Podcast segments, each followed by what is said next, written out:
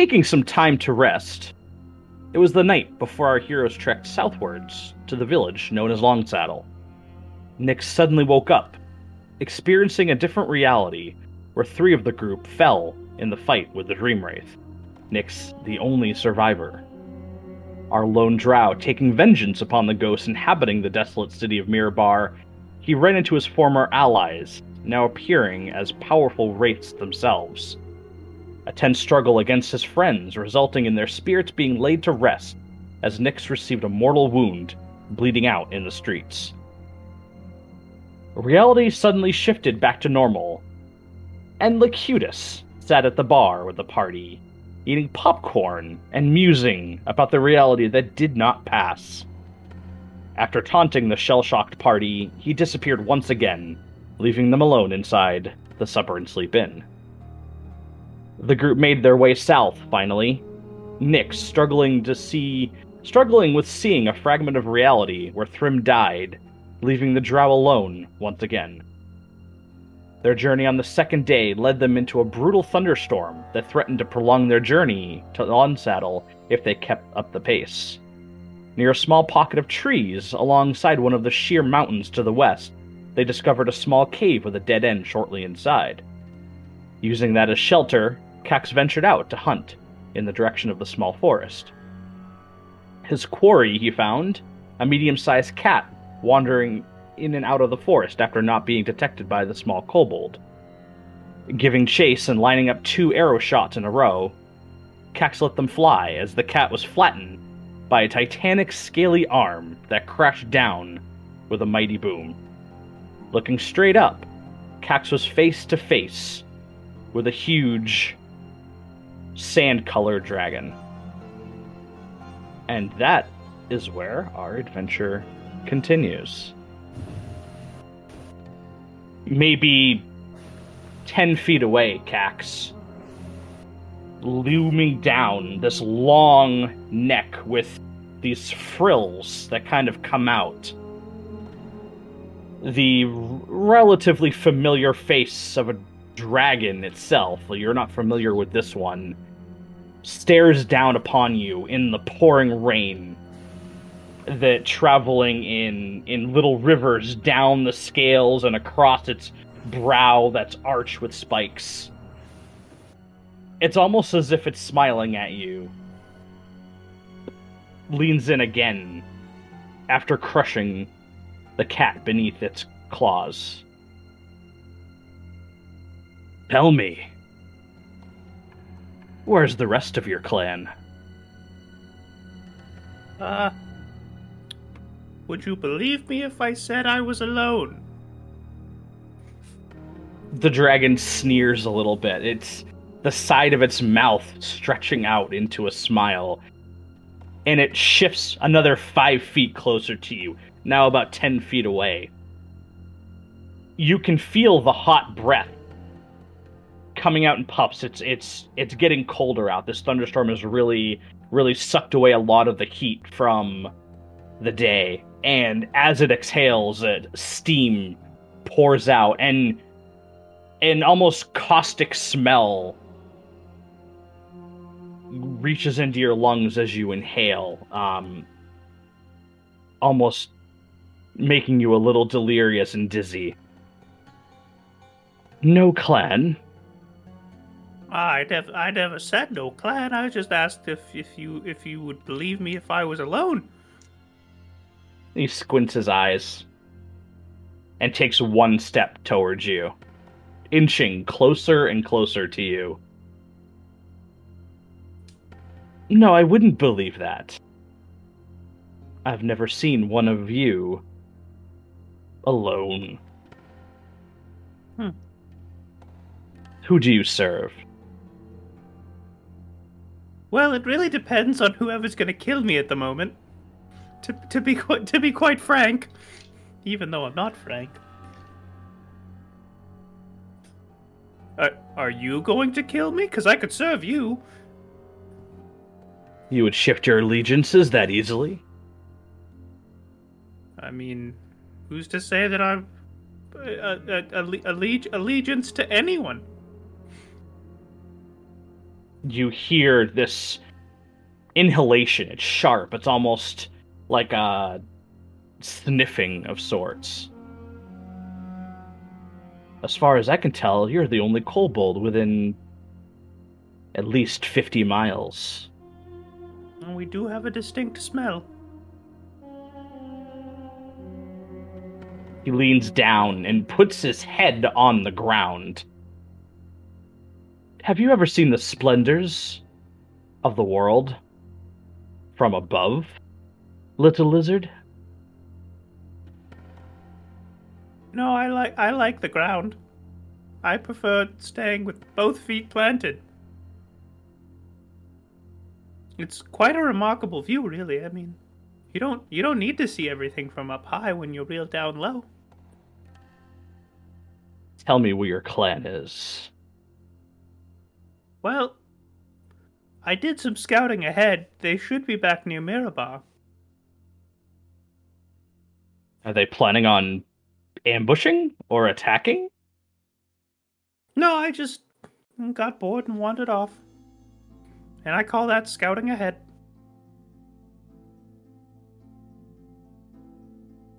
Interesting. Why don't I bring you back to them then? Oh, I can make my way back just fine. And another, like, smile appears on his head. What were you doing in that cave over there?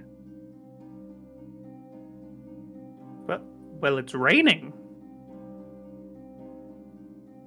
I was getting some shelter and drying off a bit, and then I said, nah. Just kept walking ahead. And he lifts his head and eyes the cave from where you're at. So you wouldn't mind if I just check to see if your clan isn't in there. Would I mean, you? You could you can kind of do whatever you want. You're a big fuck off dragon. And he smiles, and as he does, he opens up his teeth. These these long, sharp teeth as tall as you are. And there's a green glow emanating from its throat. I'm gonna be honest with you, Mr. Dragon Man. You don't really scare me that much. Um, if this is where I die, then this is where I die. I've been on the plate of fire recently, as I found out. Wasn't actually the inside of a volcano. I thought it was the inside of a volcano. It wasn't. And I went inside of a giant snake that's probably a little bit bigger than you are back then, and I didn't die then, so. Seems fitting that I died to a dragon. He begins to turn away from you as he begins to walk towards the mouth of the cave, saying, You're rambling. So Mhm. currently, Kax, there is a big fuck off giant dragon heading towards the mouth of the cave where your friends are hiding or camping. And he's not paying attention to me? No. I'm gonna roll for stealth and just kind of stick in his blind spot. Okay, okay, sure. Um, that is a 15 for stealth just to stay like behind him and in his blind spot as I move with him. Okay. He he's moving casually. You you notice that in in your past dealing with Dragonborn or a- any of the humanoids and intelligent dragons in general tend to have modes of when they're really cautious and when they're just relaxed. And this thing is like just casually walking towards that cave as if it has no care in the world. You see its its wings kind of fold back in and it's just boom boom boom just walking towards that cave. You see now drips of almost a glowing green liquid are coming from its mouth as it's walking. But as far as you know, it, it either doesn't see what the fuck or doesn't care what the fuck you're doing. So you just Uh, follow him? Yes, and as soon I know that when I left the cave, Nyx and Thrym were sitting close to the entrance. hmm If the second, the fucking second I get within 30 feet, if they can't see the dragon, but I can see them, I'm using Whisper to say, hey, dragon, incoming. but I, I don't think that's going to be a situation where they don't see the dragon, but I see them first. There Yeah. is a a it's it's a torrential downpour. Um, it's hard to see maybe forty or fifty feet in front of you Yeah. from it's from that distance. There's just so much rain compiling out there that it's hard to see. Um, you do feel on the ground though the the shaking of it moving, and you you're maybe like a football field away from from where you remember the cave being. You said I'm about a 100 yards away from the cave entrance? Yes.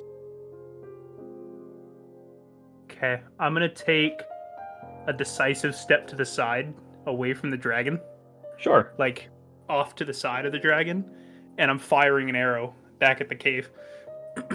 Okay. Just a regular arrow.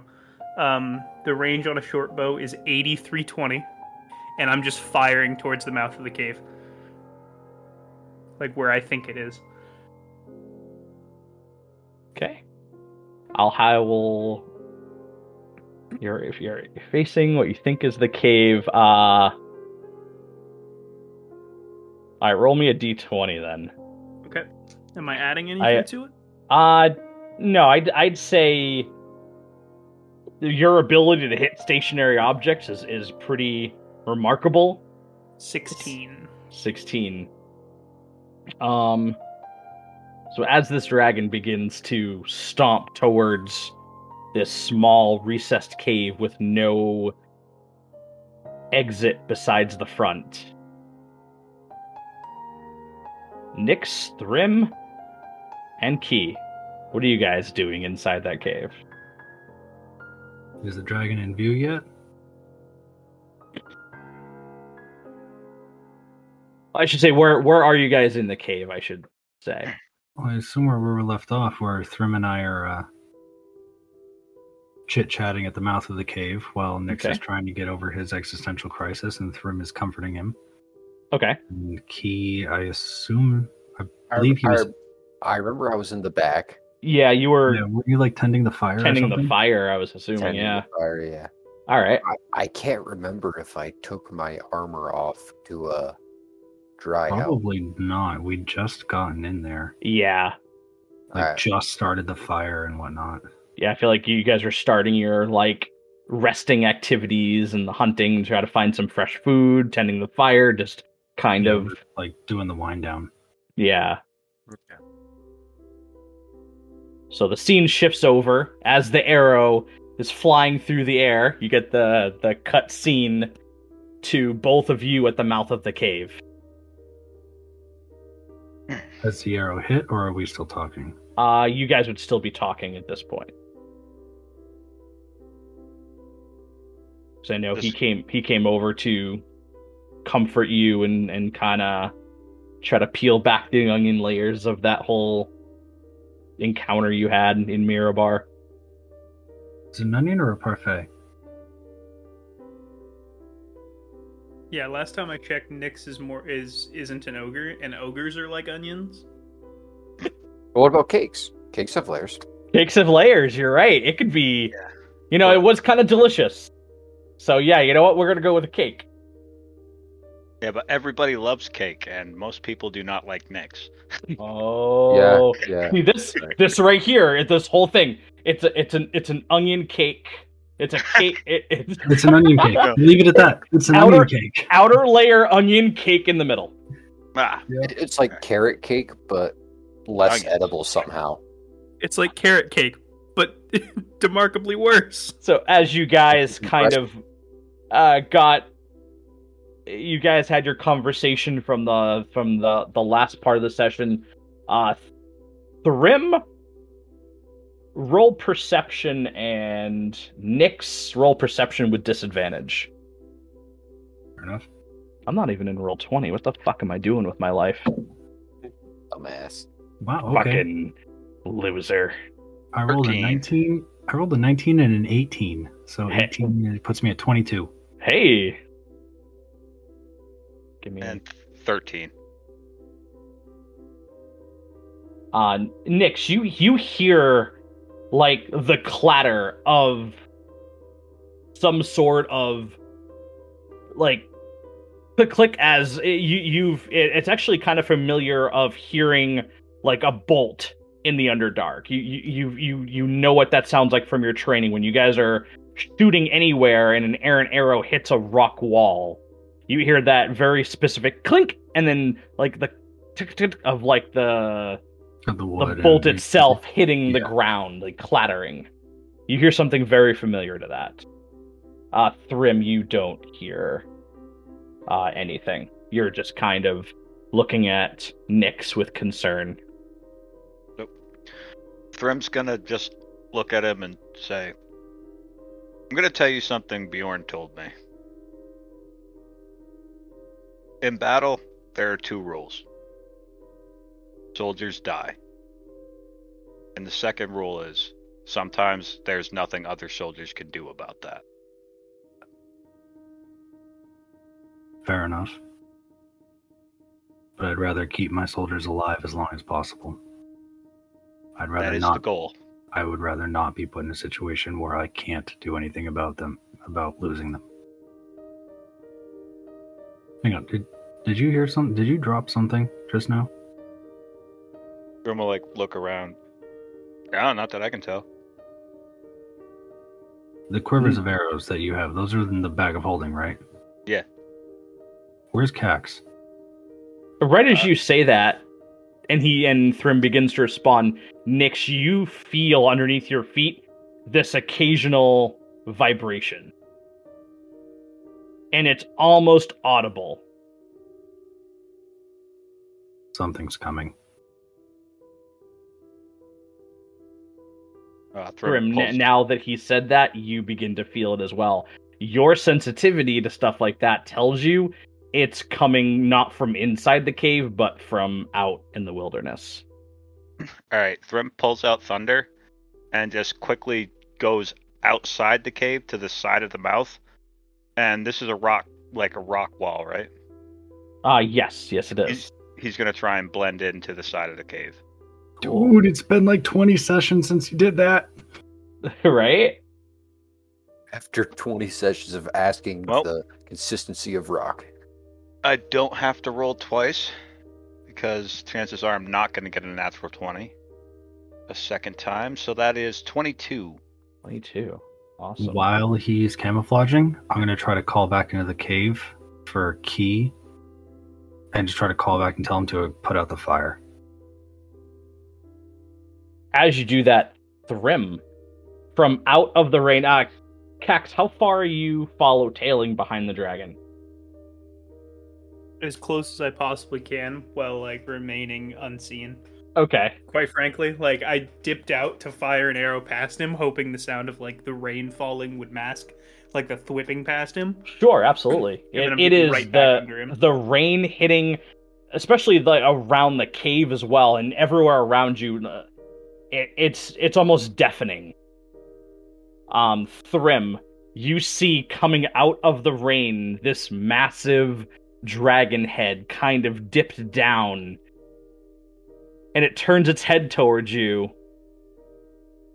and does a little nod, knowingly and you recognize this mofo. I'll just walk out and then back into the cave and just be like, it's our dragon friend from Longsaddle. It's Muldrez. Yeah. Fucking hell. I'm going to go to the mouth of the cave and greet him. You see him coming. That's And-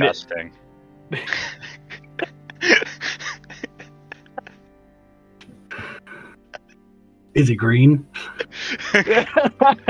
that's his that's his legendary action. Just he sees you and with a sly smile on his face, he begins to say something with you with no audible thing, and you can read lips. Yeah. This specific dragon it has very fluent abilities with its mouth, and you recognize it says, Hold your breath. Kax, from behind, you see the core of this dragon begin to widen. And Nyx, from the front, you see him angle his head above where the mouth of the cave is. From behind Kax, you see this giant green torrent of gas and liquid begin to just flood straight in front of it. From inside the cave, especially Kee, uh, towards the back, is shocked to see this dripping liquid and green fog out in front of the mouth of the cave, just dripping right at the mouth. It's not coming in the cave. Uh, and Thrym, you're right near it as well. I'm I'm assuming you told Thrym to hold his breath as well. Oh yeah, as soon as he said that and I saw the dragon rearing up to do whatever he's doing, I'm gonna call out everyone hold your breath. So after 10 seconds of this, Kax, you hear this massive laughter. Die, kobolds! Die!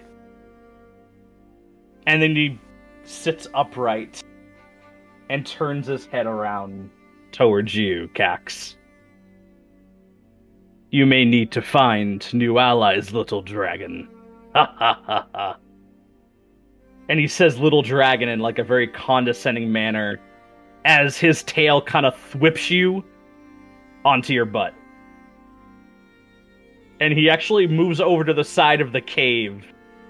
And with a wing, he just blows the gust of noxious fumes away and just sits there, looking very triumphant with himself. Axe rolled a 19 on his intelligence check. and he's gonna put away Whisper. Nonchalantly, just break Whisper down and put it in his pouch. And hands behind back, walk towards the mouth of the cave. Because uh, this dragon said that I was the only kobold within 50 miles. So Kax knows that this dragon knows that there's no kobolds around. so Kax And- is just gonna walk over to the mouth of the cave. as you begin to walk over and the the gust from the wing had knocked a lot of the fumes away, you see Nyx and Thrym just standing there. I, I rolled a 19 on my intelligence check. I was like, I think a 15 will pass. 19. Okay, that's fair. So, yeah. It's not fooling me with that He- one. He as you walk towards the mouth of the cave, he curls his neck almost in like a arcing as he follows you. He goes, "Really? Nothing? You you said I was the only kobold around. That was- And then you said die kobold. You gotta be you gotta be we gotta wake up pretty early in the morning to fool me with that one. You tried, but they're not kobolds either. I mean, have, have you seen this one? It's way too large to be a kobold. It's good to see you again, friends." You're friends with a dragon? You calm yourself, Kax. But you could have you could have told me you were friends with a dragon. Muldrez, I didn't realize you scouted this far north. It's only a day and a half from Longsaddle. Maybe for you. That's about a day and a half walking. Why are you hiding in this cave? Ah, the rain was uh the rain was wearing down on us a bit. We were just taking a break. We're not in any real rush. Why are you picking on Kax? I wanted to see how he'd react. Most of those ones tend to follow the allegiance of such like me. Usually the evil ones. You'll uh I don't know. once he told me that he follows whoever pays the best, but lately it just seems to be he follows whoever keeps him alive. That's that's what I told him. See? I smell another inside. Yeah, yeah, it's uh, another one we picked up in our travels. Kee, come out front and meet our dragon acquaintance. Do you still want me to put out the fire? No, you leave it, leave it alone. We'll be fine. Okay. I'm gonna walk out. Oh, Kee, this is Muldrez, the dragon from Longsaddle.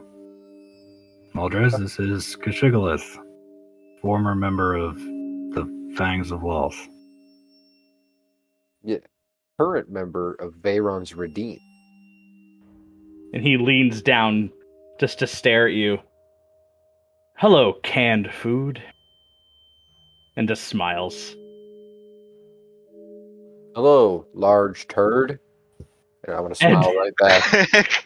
a hearty booming laugh especially with your metal armor like reverberates the the deep bass of his laughter i see you found ones with a sense of humor that is refreshing to see Yeah, he's got enough sense of humor for all of us. I suppose they can't all be doom and gloom like you two Thrym's not that bad.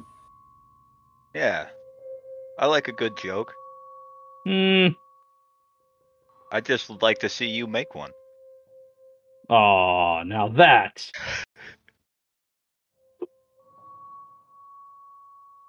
things have changed.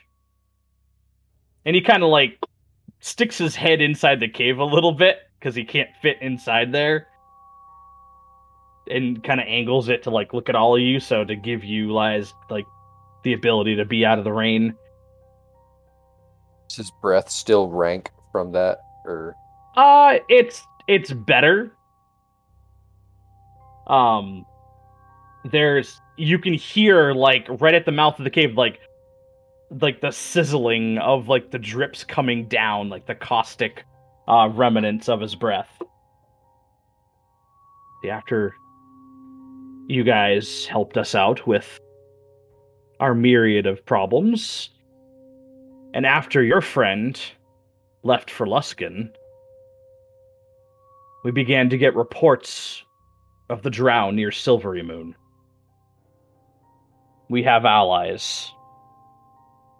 Nothing more than occasional skirmishes. It's something that we deal with, but the frequency of the skirmishes concerned the Archmage. So he sent the bulk of our mages to assist in that region. All the way in the east? The reports said they were at least one or two scouting parties a day being spotted, or I should say at night. Drow raids? They're not necessarily raiding from our reports. I have yet to go out there myself. The Archmage wants me to continue to provide perimeter defense against any such skirmishes out here. But they haven't attacked anywhere.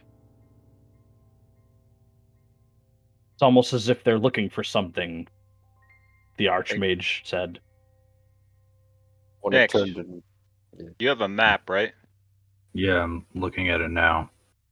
Because as soon as he said Silver Moon, I'm, I pull out the map and I'm just trying to trace out what he's talking about. I'm turning to That's- Nyx and say, "Do you think they, uh, you think they've realized Veyron's back?" They might have. I don't think Yeah. that's what they're looking for. Could be looking for us, but more likely than not, they may be looking for the redeemed. They may know about the orb. That's what I'm thinking. Ooh, artifacts. That's fun. Anything Yeah. dangerous we should know about? Uh, Not- potentially world ending, but you know, nothing new. Hmm. No offense, but it's never cut and dry with the drow. I'm well aware of that. That's why I need to know what they're raiding for or what they're scouting for. Well, the Archmage has more information than I. I kind of zoned out a little bit thinking of who the heck I would torment on the road next. Turns out it was you. Yeah, well, what else is new? Nothing really. You know, it's been a while, and you're still just as much of a dick as you were when I first met you. Thank you. And he like just has like a sheepish grin. I'm gonna point to the Evermoors on the map and say, Evermoors is. That makes it sound like a swamp. Is it a lake or a swamp? Ah, yes, it is indeed a massive, dangerous swamp. Perils as far as the eye can see. When I say perils, I usually mean the trolls that dwell in the marshes that last for miles and miles. But we don't patrol there. That's normally between Silverymoon and Mithril Hall's responsibility for the Evermoors.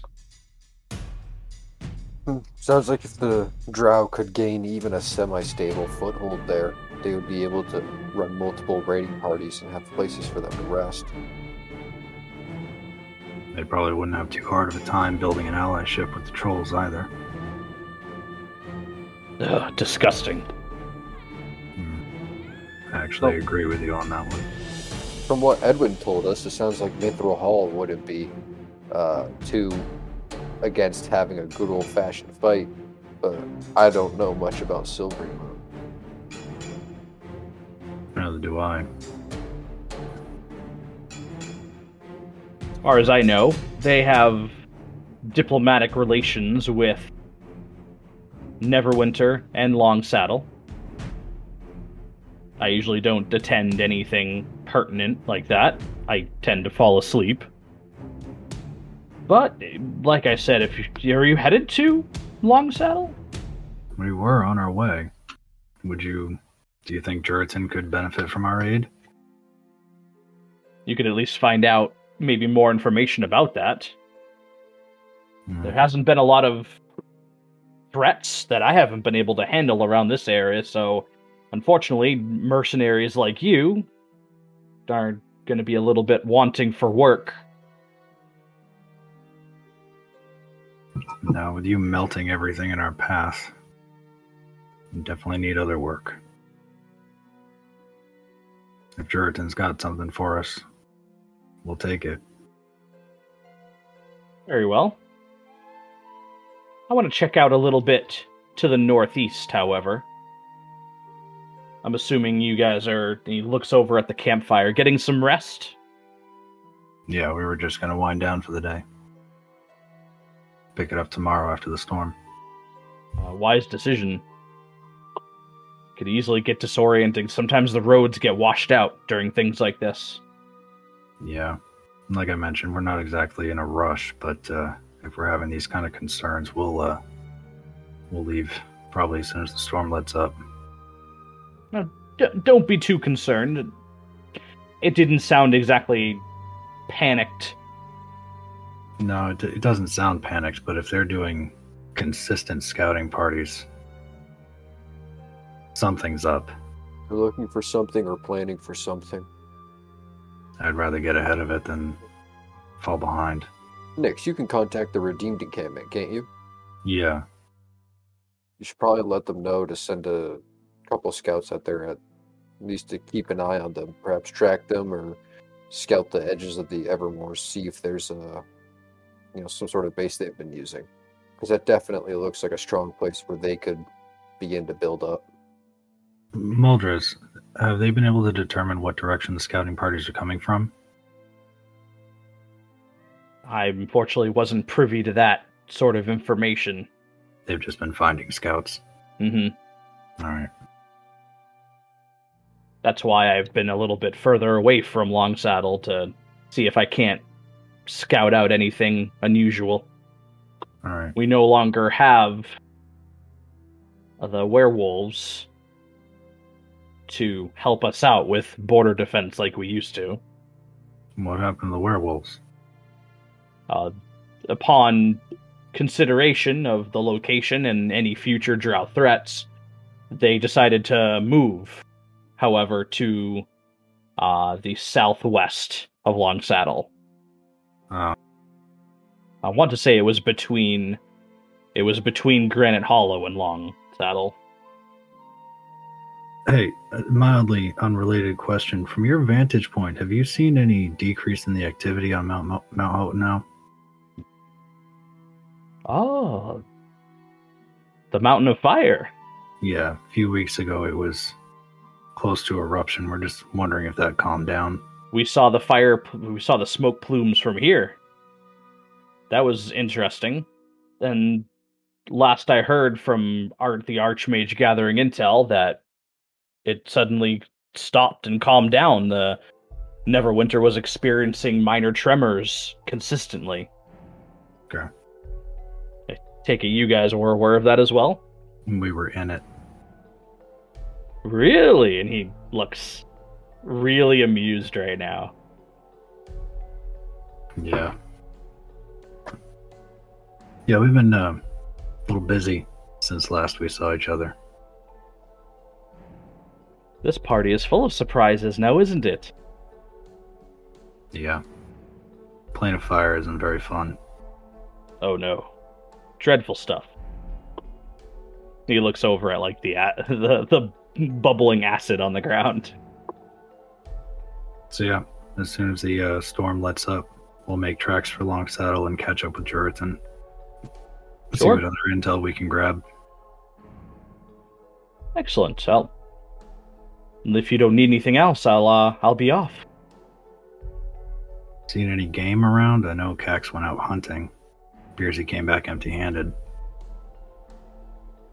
Yeah, I seem to have interrupted his quarry. That's not true. I came back with a dragon. As much as I would love to slaughter this being, I'm not about to eat Muldrez. Moltres, is there a, There's there's a lot of meat. there any chance Yes, you've seen there is a lot of meat. Moldres, have you seen any Aarakocra around, uh, flying around, uh, where the reports have been spotted? Now, that's a race I haven't seen in a very long time. What would they be doing out in this general region? Before I defected from Lolth and began to work with Veyron, I had uh, worked hand in hand with uh, an Aarakocra, so they figured he might be useful for scouting if he's still loyal. Or hell, even the Merfolk will work with. The Evermoors would be perfect terrain for him. That's Ambush City. Merfolk.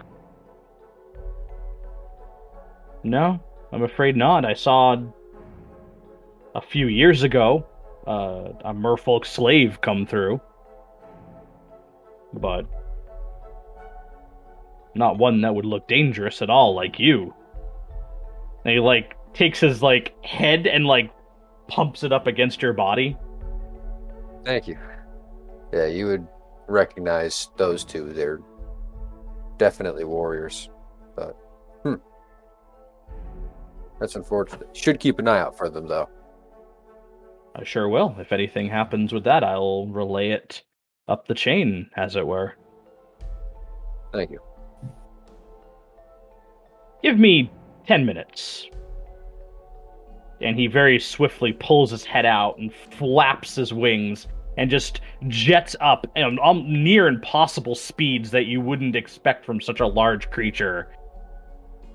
And it it it appears from Kax being like the most fur- furthest one, like near the mouth, as if he went like towards the west, like into the mountain area.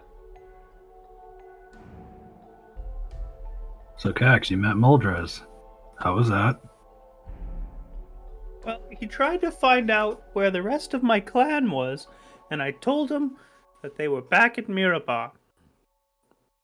And then he went into a cave or towards the cave, and I shot an arrow, which I'm sure is broken. Um, but yeah, he tried to be like, "Oh, I'm a big scary dragon. I'm gonna ruin your day." And I was like, "Oh, well, you know, I've come from the plane of fire, so I'm ready to die." and then he didn't kill me. It's been a fun day. Yeah, Muldrez is all talk. I was ready to die. I mean, I made it through the plane of fire. I think I might have caught him off guard by by not being scared of a giant dragon when he's literally 200 times bigger than me. And uh hmm, oh well. If that's how I go, then let it be a, a fun tale. The tale of Kax, eaten by dragons. Kax is like a honey badger. Like, it doesn't matter how big something else is, it's still just gonna like bark at it and try to attack it. Not so much bark, but be like, I mean, you really want to kill me? I'm tiny. What are you gonna tell your dragon friends? I killed a kobold. Oh, fucking good for you. I, I melted 30 humans. What's the fuck's wrong with you? Why are you bragging about killing a kobold? It's like Thrym stepping on a rat. Is he gonna brag about that to Nyx?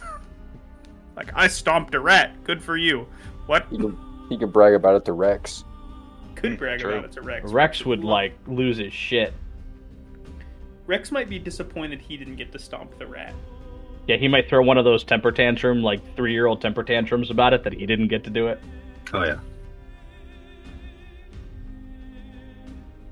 So So- about five to ten minutes later, as you guys are just having this introductory conversation, you hear this titanic roar come from outside, and just unceremoniously from the sky, a rather large stag just slams into the ground right in front of the cave.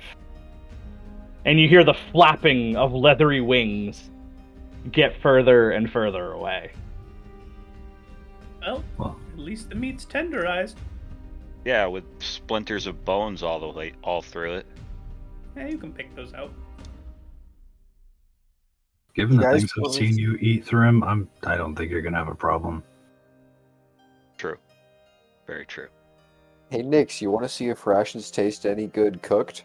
Because uh, that doesn't look appetizing out there. I, I really don't want to cook my rations because it's all dried fruit, and I I, I don't want to eat charred dried fruit. You got fruit? I got fucking granola. You bastard. Well, it's not my fault you chose to pack granola. Yeah, I guess not. I'll trade you granola for some fruit.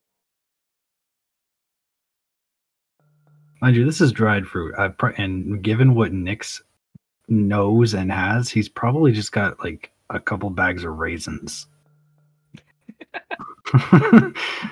Maybe some banana chips, but like Yep. it's probably raisins. Ooh, banana chips. Are you kidding? Fuck banana chips. I'll take the raisins. Yeah. Thrym's gonna go out and grab the stag and drag it in and start butchering it as best he can. Cool. Use your poisoned hand axe. That that's gone now. I find I hit something with it at one point. Hmm. um. All right, roll me a survival check to see what you can do with that. Oh, that's gonna be awesome. What with the obliterated stag? Yeah. Uh, that's a zero, so six even. six even. Uh, see, see, yeah, you realize uh, all the limbs are just kind of snapped. You're you're getting the impression that the claws were what picked it up, and like immediately, like as it wrapped around, just broke all of its limbs.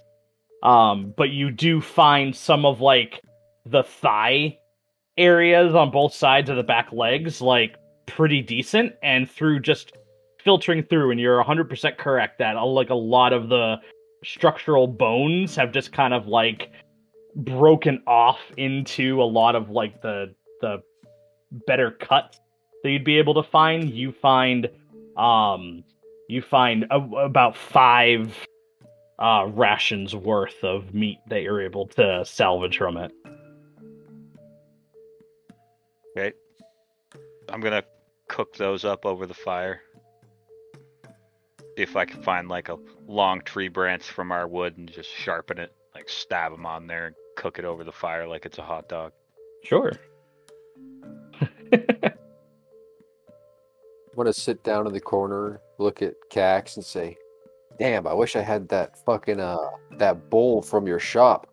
Fill it with a little rainwater, chuck the granola in it, smush it around, hang it over the fire. Boom, hot sludge. I don't even want to eat hot sludge. Yeah, Is that what is that what you used to eat when you worked for Lolth? not far off. God, what a bitch. Now I see why you want to kill her. Yeah, All the other heinous things he's heard she's done, and it's the the food. how dare you make him eat sludge? Torturing male drow? Nah. Slavers? Nah. Hot sludge, though. That's where I draw the line. Boom, that's a Drake meme right there. I expect a Drake meme format of that on my desk by tomorrow morning. Will do. Uh, that's easy for Ethan. The next time I see Nyx going in his meditative stance, I want to go up and talk to him. Okay.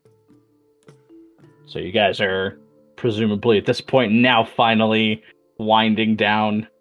Yeah, I'm, Yeah. I'm gonna eat one of the things, and I'm of meat, and then I'm gonna ta- toss another cooked one over to Kax, and then another cooked one over to Kee, so he doesn't have to eat granola. I already ate. And Thrym, uh, re- regards to the the slim pickings you were able to kind of get from it, you you feel like like th- this th- you'd be on the lookout for uh potentially more elk to kind of chop up in the future. Yeah. Right. So I assume after everybody else has eaten, Nyx has had half of a bag of raisins. Pulls out his uh gonna pull out his new water skin and fill it with rainwater.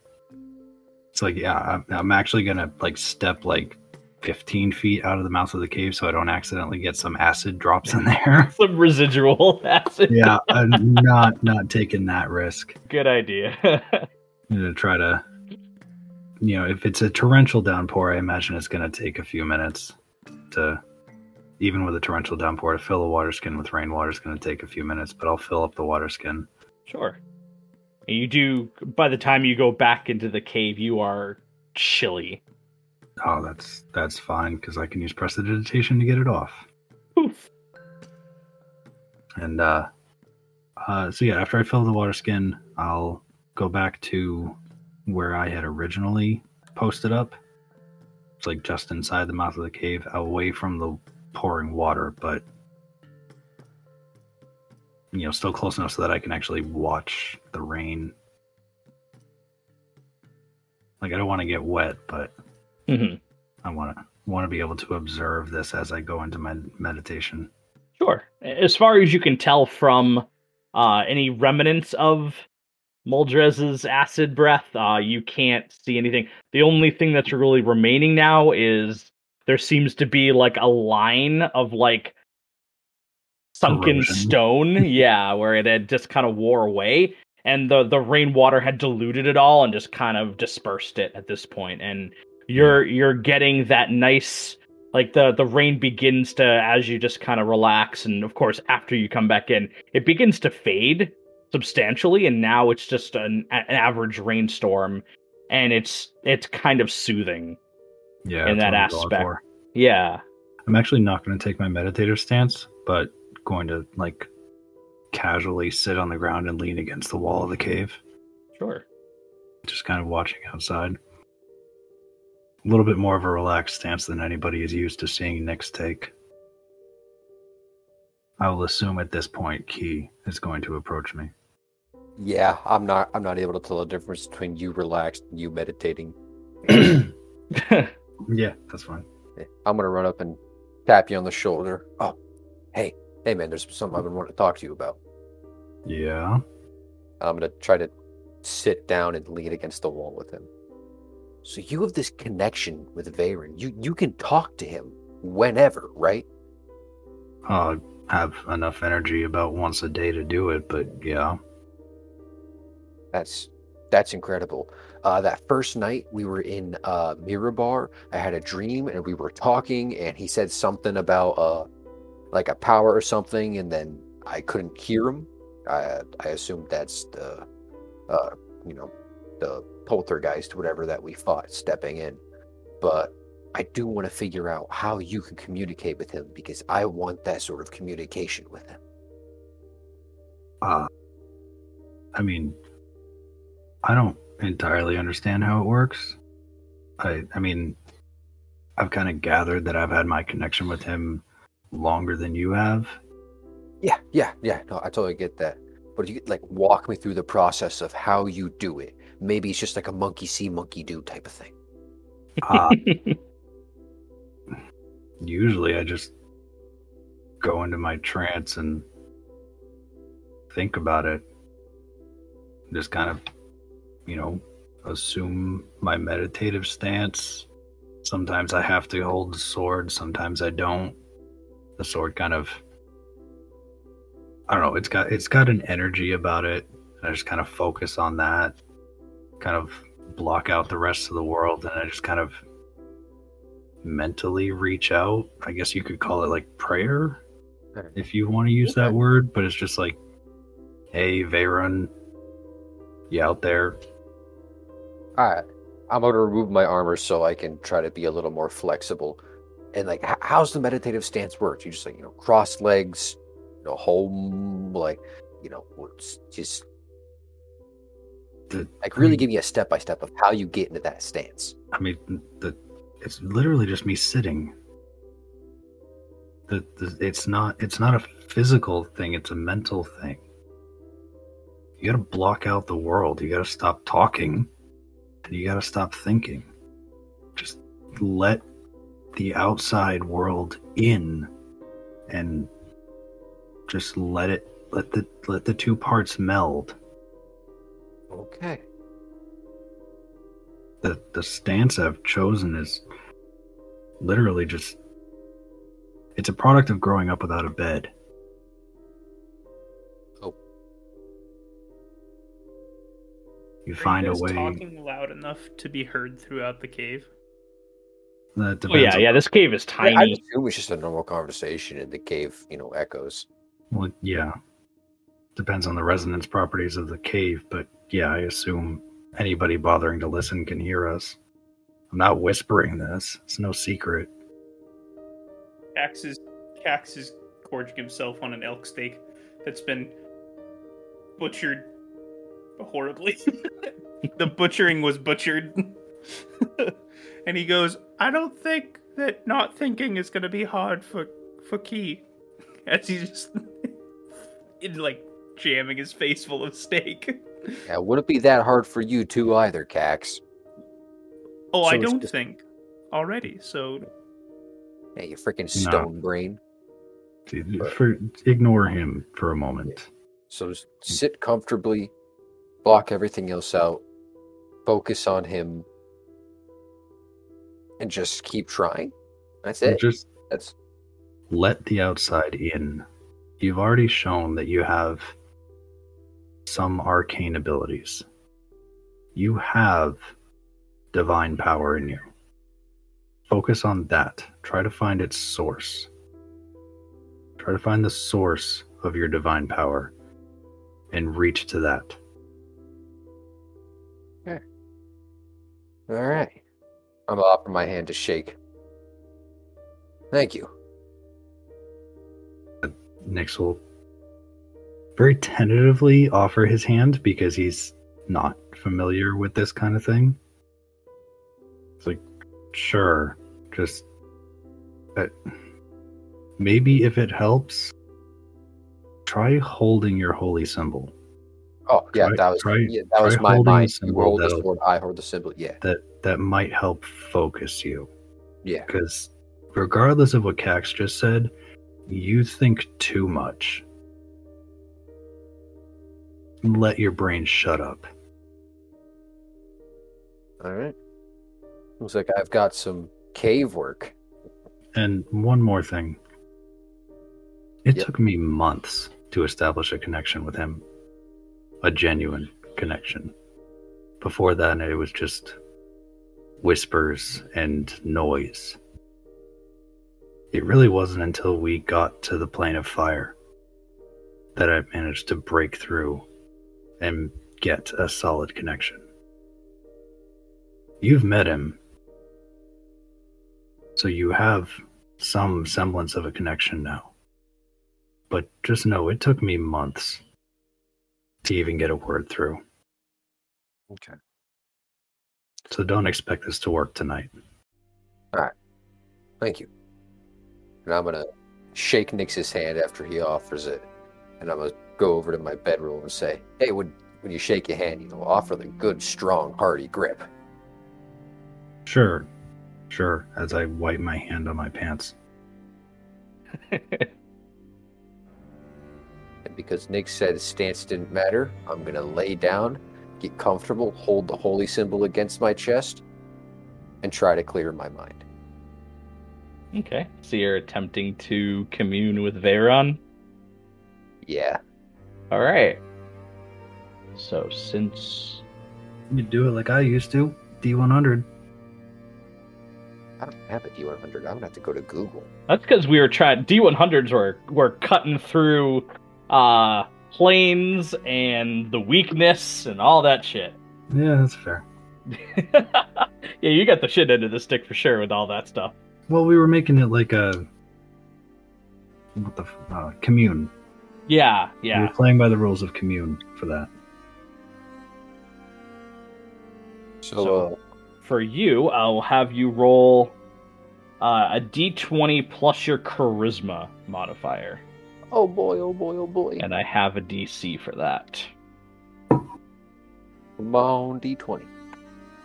DC is 35. 13. 13. Good thing the DC's 12.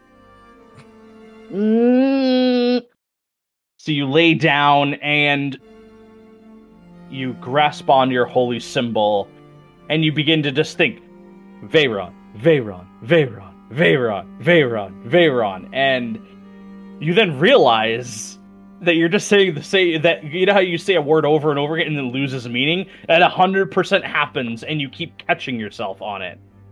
And you're getting kind of frustrated and you just try again and after the third time of doing it the noise of the rain kind of fades you don't hear Thrym's rhythmic breathing that he just normally has that can if he's not paying attention to it can kind of just be heard all throughout the cave and you feel like you're getting somewhere and then you fall asleep That sounds about right.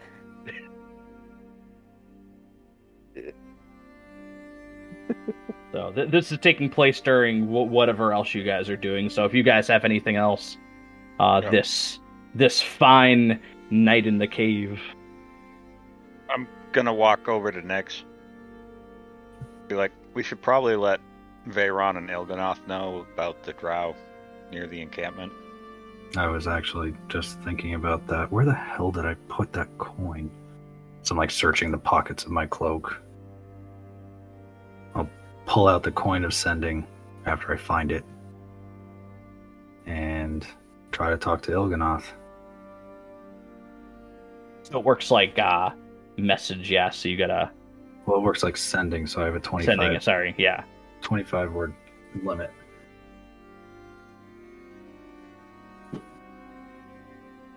Alright, so I will say to Ilganoth Drow scouts spotted in Silverymoon. Frequent instances. May want to send scouts to check it out. It doesn't take long at all, and you hear the the usual kind of echoey response from Ilganoth. Berwin already reported. Has been scouting Silverymoon for months. They're not attacking, they're looking. And that is all you hear from Ilganoth. The Redeemed are already aware of the scouts. He failed to say what they're looking for, but they confirmed Muldrez's statements. They're just scouting right now. It's no raids. Seems like they're looking for something, but either they don't know or he just didn't say what they're looking for. Could be us. Could be us, could be the orb. Yeah, we do know they're already looking for us because that whole thing with Mason and then Clint sent them the other direction, but that was months ago. It was. But then that whole thing with Joe Gao, that was another one of Lolth's plans, and we keep undermining everything that she's trying to pull. We Yeah, just keep moving higher and higher on her wanted list. How would she know that was us? Well, he saw us, and we didn't kill him. If he was working with her, it's pretty plausible that he'd report back to her that a male drow and a stone giant and a couple others thwarted his plans. Could be, but we sent him to the plane of fire. I was, well, he got pulled into the plane of fire. How is he going to report to her? How did Veyron manage to contact me from the plane of fire? Gods can reach between planes, and It's we know plane. has power. We know Lolth has power. They could be looking for us, but why would they be looking in Silverymoon? It is about where we came out. No, it's not. Silverymoon is weeks away. I will assume, because we don't know the actual scaling on this map, Great. That was my my newbie doobie world map. Silverymoon is quite a ways away from where we came out. And at best, I figured the first place they would check is the mountain where we went in, because she knew that's where Jogai was supposed to come out. Do you remember what direction we had Clint send, the, send her in? Pretty sure we told him southwest. We told him we were heading north. He was gonna send them southeast, but that was too close to the redeemed encampment, so we told him southwest. Which is the opposite direction of Silverymoon, so they may not be looking for us in Silverymoon. They may be looking for something else. And it could be one of the orbs. That was my next thought. And if not an orb, maybe it's the other missing part of that device. So we know we have the trigger. We know we have at least one of the orbs. But Veyron mentioned that there was another part of it, aside from the orbs, that has to be brought together. Yeah. Silverymoon's got something, but we're not gonna. We, we need better insight. We have to talk to Juritan tomorrow, Yeah, definitely. even if we have to rush getting there. Did say it was like a day and a half out. Yeah, but if we can reduce that, we should. Uh, Yeah. DM, about what time is it? Um, at at this point, you guys have had your little escapade with Muldrez. You guys calmed down, ate some food, had some conversation. It's probably between like eight and ten at night. Okay. I have an idea for getting us there faster, but uh, how comfortable are you with flying? Never done it before, but seems like it could be fun. All right. First thing tomorrow, we get to Longsaddle. Like a plan. Guess I should get some sleep then. Yeah, you're gonna need it. And I'll go lay down. What you doing, Kax? Choking on stag. Oh, Kax, is, Kax has been asleep since he finished the steak. nice. Hundred percent. Like he made his comment, he finished his steak. He noticed that Thrym was like going up to talk to Nyx, and he went, hmm, sleepy. and just went to sleep. Th- does Kax cuddle his tail like a stuffed animal? Are you actually taking the time to examine Kax as he sleeps? I was just asking you, but now that you asked that, yes, I am. So, if you look at Kax, um, while he's asleep in this in this cave, uh, he's got his pack uh, rested up, and he's using that kind of as a pillow. And you notice that neither one of his hands are visible from underneath, like the cloak that he bought. Um, but he's wearing it off to the side, like almost as a blanket. Um, with most of his head covered by the hood. Um, if you look at his pack, you also notice that his dagger isn't where it normally would be on the side of the pack. And as as I mentioned before, you can't actually see his hands at all. Um, it would be a fair a fair assessment that he's more holding his dagger than cuddling his tail. So yeah, he does what Thrym does. Cuddles his weapon. Potentially. Potentially. Alright. So then I'll go lay down. Battle music, really? now this is part of the uh of the wilderness soundtrack. That's intense. It is, Great. yeah. Especially after, yeah, I go to bed. Dun dun dun dun. Like, yeah. yeah. What the? F- Here comes Muldrez, just sticks his Yeah. head back in the cave and breathes on you guys. Everyone roll initiative. You're fighting your your goddamn dream demons. yeah, I was gonna say, what the fuck is Thrym dreaming about right now? All right, so you guys are getting some sleep. Hmm. Sleep. I do have a plan to get us to Longsaddle. Just throwing that out there. To, to to whom? Everybody. um. Cool. Why don't- So Why the fuck didn't we buy horses or something? that is a great fucking require- question, my Horses boys. require upkeep. Not if we sell them when we get No, to the you ride them Yeah, until you just, they're like- exhausted. You just ditch them right in the fr- right in the front of town, and then just buy some new horses when you're Yeah, leaving the town. You see, when you buy cross a into horse, town, you ride it to town, you slit its throat when you get there, you harvest the meat. the horse's name was Friday. Oh, I was just thinking the second we hit like the town border, we're in town. I'll just roll out at full gallop, and then we're good.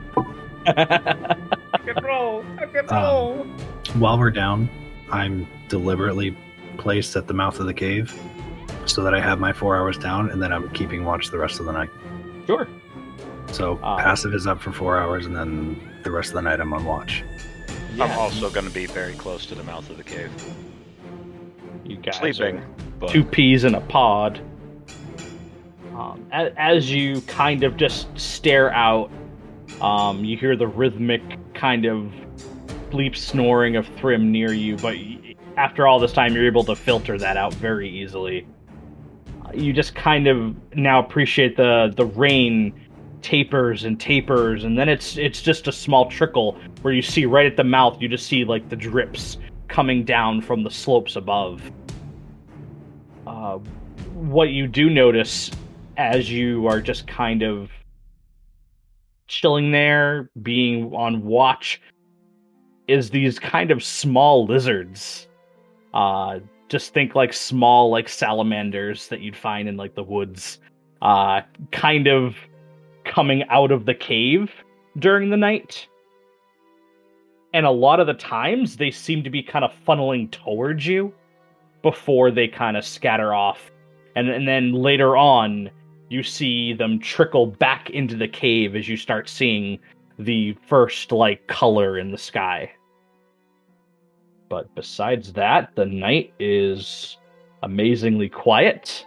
And you don't know if it's because you know you have a large dragon ally out in the world, but at least Nyx and Thrym sleep like babies because they know the power of that thing and its potential radius from them. So the next morning, um, it looks like it's going to be kind of a moderately overcast day from the look of the clouds. the The ground is still kind of like patchy with puddles that still hasn't dried up yet. There's like a low mist on the ground. Up in front of you, of course, is that like copse of trees that are there. Um, but it looks like a nice clear day for travel ahead of you boys. So as everybody's coming to, I'm gonna try to gather everybody in a circle or gather everybody up. Almost had something there last night, man. I felt like I was getting there. I was this close, and then I fell asleep. Like I said, it took me months to establish a connection. Yeah. Yeah. Neverwinter wasn't built in a day. Yeah, I almost took it apart in one. I feel like they took you apart in one. they did. Yeah. Very much so. It was painful. All right. Kax and Kee, Nope. how comfortable are you with flying? You know, the, the, the dragon asked me the same thing, and I I prefer my feet on the ground.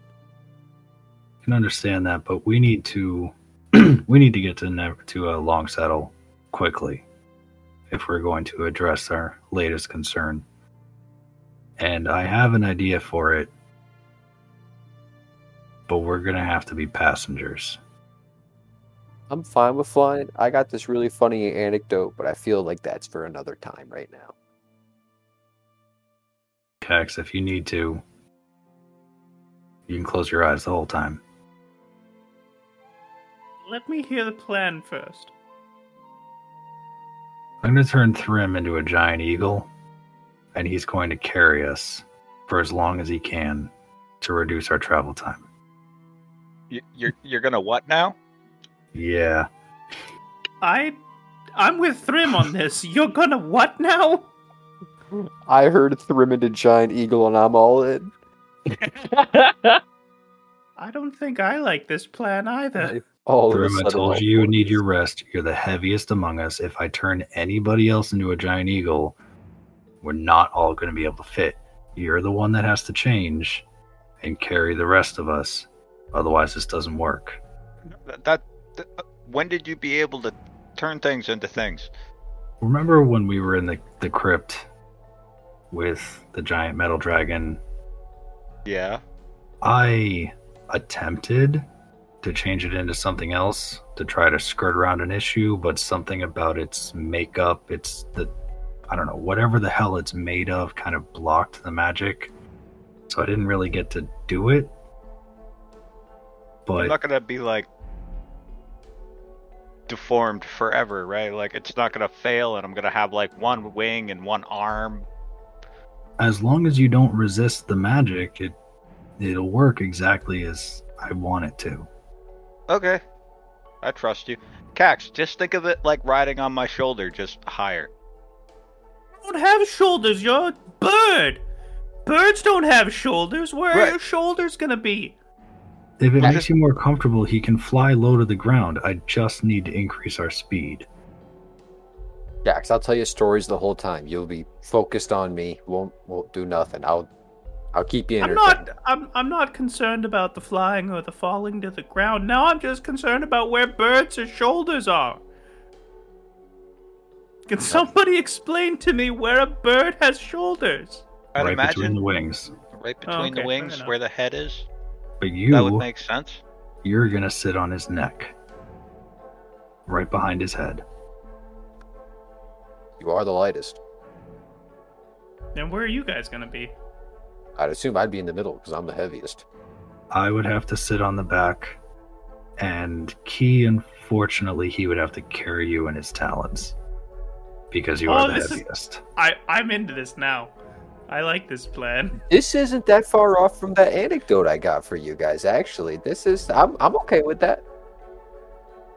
DM, I have done a bit of research into this, and I'm pretty sure we meet the carrying capacity with just the three of us. Because if it was Thrym, that far exceeds the carrying capacity. But I think between Kax and I being light enough, we I could Almost just chuck make my it, armor not- in the bag of holding. I'm pretty sure. Won't fit. Yeah, I'm just looking for like carry capacity because I'm seeing rules is written for carrying capacity is your strength score multiplied by 15. So I looked at the stat block for a giant eagle, and that ends up translating to uh, 180 pounds. Should be 240. Strength score on a giant eagle should be 16. Because I looked up a. I Oh, no, I'm looking different, I looked up a different thread, Yeah, but it here. says yeah 240. so. There are other rules that I came across where it says at 160 pounds, speed gets reduced by 10.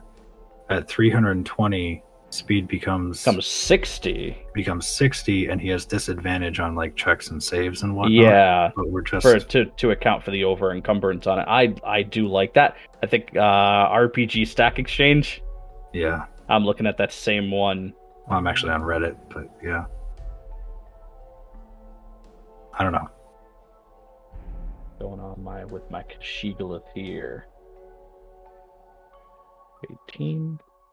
If we Ultimately, all- it's up to you whether or not I can do this. Yeah. we could chuck most of my armor and shit in the bag of holding till we reach carrying capacity. Like the breastplate wouldn't fit, and I'd like that because I'm being held by talons. But the helmet, the shin guards, glaives, those would I mean, yeah, we Mhm. can we can stow equipment. So in as you guys are if we- you guys so you guys are sitting at the mouth of the cave kind of uh your characters are like doing mental math on what's going on with this? Yeah, i'm assuming? Yeah. okay uh, as you guys are kind of doing that and you get and and Kashigolith brings up the fact about like putting like taking off piece of armor um a shadow kind of looms over from the the sunlight outside and it encompasses almost everything in front of the cave mouth. And an upside down dragon head is staring at you. Is it Muldrez again? yep and he's just smiling.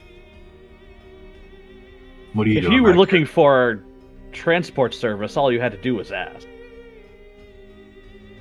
I like the eagle better. I'm gonna pat Nyx on the back. You said he was a dick. This is sick.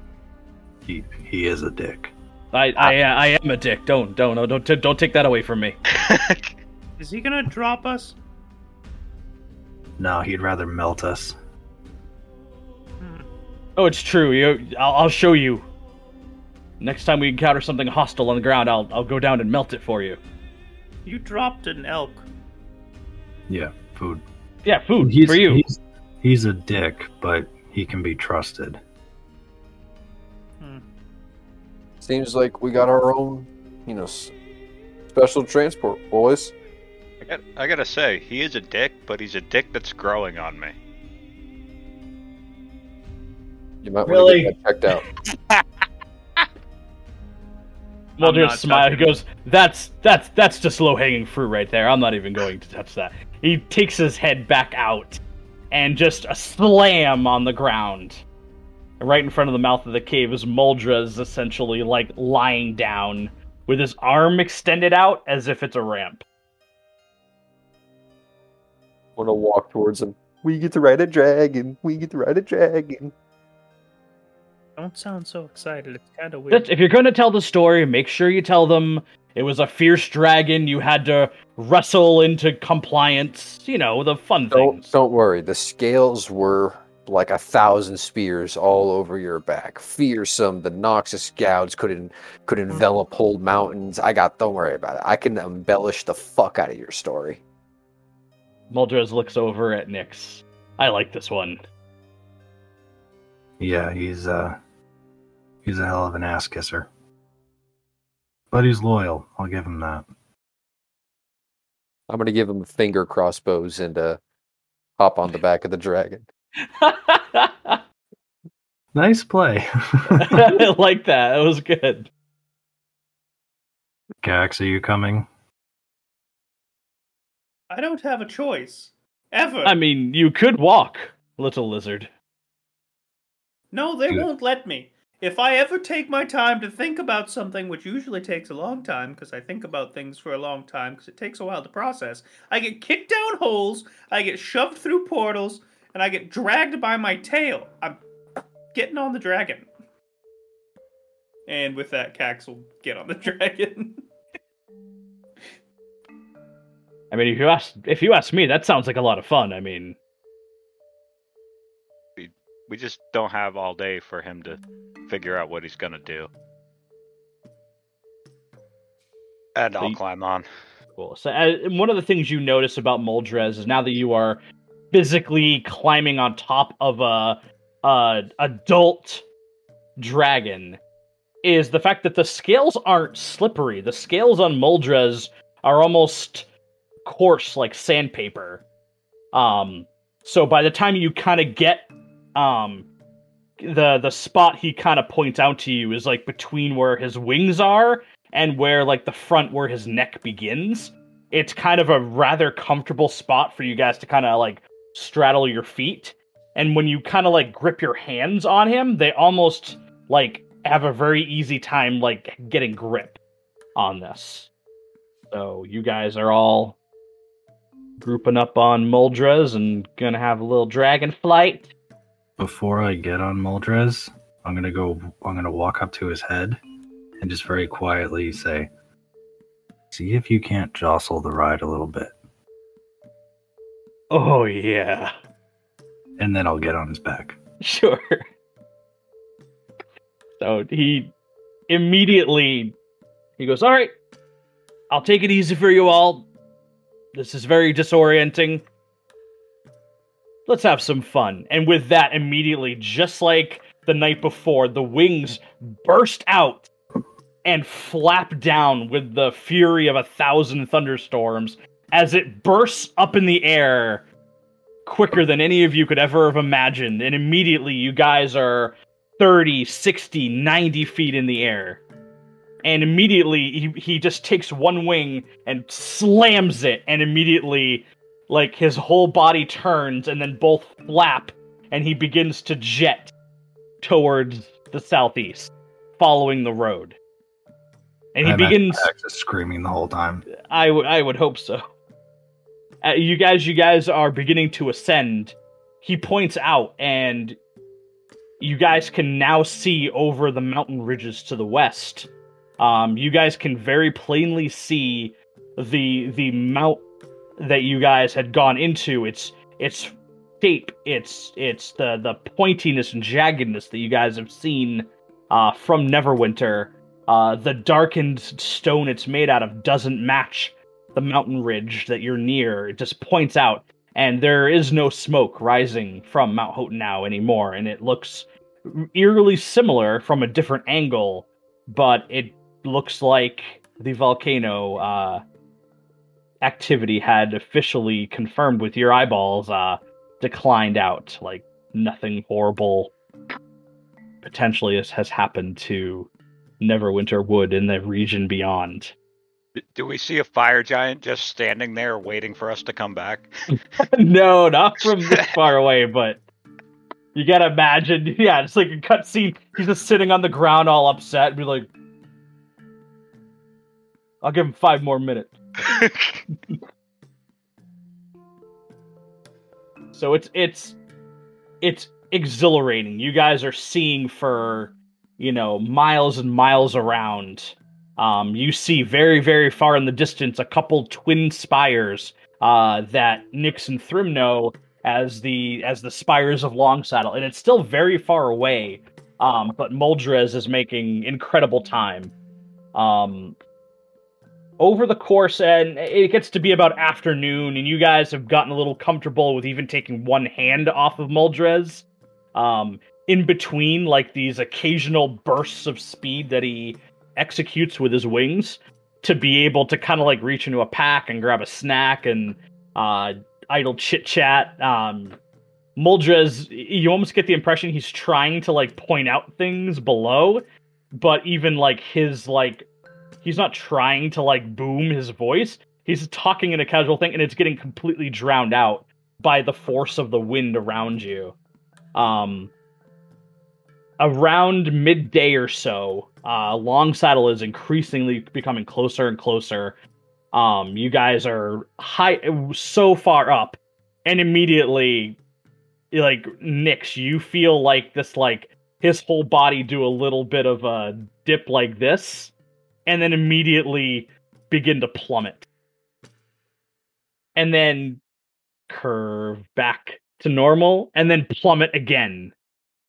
And all of you can feel his uh, booming laughter uh, underneath the scales you're holding on to. And I would like everyone to roll a constitution saving throw here. Nyx with advantage, because you knew this was coming. Everyone gets a plus four, That's true. and I rolled a nat 20, so. Dirty 20. 18. 17. So Muldrez looks back, and you can almost tell there's a little bit of disappointment as everybody has like a couple. I don't know what you guys are looking like, but you guys don't look like you're puking your guts out, and he looks a little sad about that. And it goes back to flying normal, but you guys are now maybe just about 200 feet above ground, just kind of running parallel to the road. Uh, beneath you, now that you guys are kind of lean over and look, uh, you see um, an occasional caravan, and you now notice that there is a road off to the east, to your left, as you guys are going down. Um, and it kind of it look doesn't look as well worn as the road you're on, but it, it kind of drifts off to the east. Um, and you guys know, Nyx, as you're kind of looking at your map, you realize that most likely is the road that would lead to Mithril Hall to the very far east he begins to now slowly start a descent where it's just kind of cresting slowly down. Um, and over the course of the rest of the afternoon, it is now evening. The the sun is just kind of barely peeking above the horizon uh, to the west. And you guys look like you are about to uh, be kind of touched down right on the losing my mind here. Uh, kind of on the outskirts of Longsaddle. You Oh. guys are Nyx and Thrym. You guys are now recognizing um, the area where you're at. Is you, you're seeing the farm that belongs to Clancy, and you're also seeing the little path that leads off to um, an arch that's just kind of like sitting in the middle of nowhere. I, I want to keep my eyes open for that god awful owl statue. Uh, you uh, you're not there yet. Um, but you, you remember it was along the road. So after just a little bit, Muldrez touches down with a slam, and he just put puts another arm out for you guys to kind of walk down or crawl down. So, well, you didn't lose your lunch. That was good. Now, that was as exciting for me. I wasn't sure if one of you was going to go flying off when I did that little trick of mine. Uh, glad you all survived. That would have been a little bit embarrassing, to be honest. Well, if you'll excuse me, I'll have you guys uh, walk the rest of the way. I'm gonna go head up to the roost and take a nap. Thanks Thank for the ride. for the enjoyable ride. If you ask me, it's a wonderful way to say thank you for what those two have done for Longsaddle. So take a little advice from uh, from them every once in a while, would you? They'll they'll lead lead you in the right direction. At least that's the impression I got. Hear that, Kax? We're with local celebrities. Weren't we local celebrities in Mirabot too? Yes, yes, but now we're dirty peasantry. They are the local celebrities. And then you tried to convert everyone to your religion Yes. after Yes, calling the after calling the town healer a heathen for not believing in your religion. I won't call him a heathen. You sure? I'm not willing to bet on it. You you lose most bets to me, so that's wise. Yeah. But a heathen. There you go. So up above you guys, um, to the right, as you guys are kind of walking now the path Muldrez has taken off, and it looks like he was heading in the direction of Longsaddle as well. Uh, there are very two very large towers, uh, Kee and Kax. Um, these things uh, rival some of the architecture that you guys are uh, kind of know from Neverwinter, where these things are practically skyscrapers. Um, you get the impression that this wasn't made by humans or dwarves, um, but you kind of identify it as like basic elven architecture in this town, uh, with with a lot of green, uh, kind of with the rock, and you're you're not exactly sure if it's a paint, but it's very bright. Um, kind of really really sticks out in this area. Um, there seem to be a lot of windows, and it looks like you can now see Muldrez rise to the top of the tallest one and kind of disappear over the backside of like the point at the top, the spire. I Um, think the uh, founder was trying to compensate for something. How large those towers are.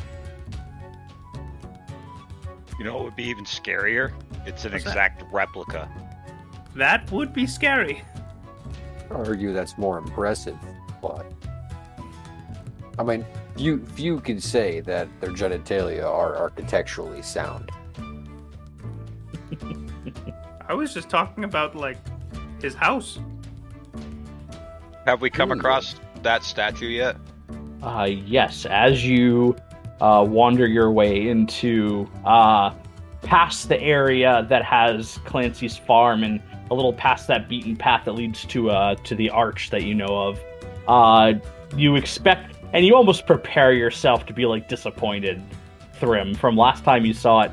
This time, however, as you kind of go around a bend and see it, you notice it. Um, where the hell is it?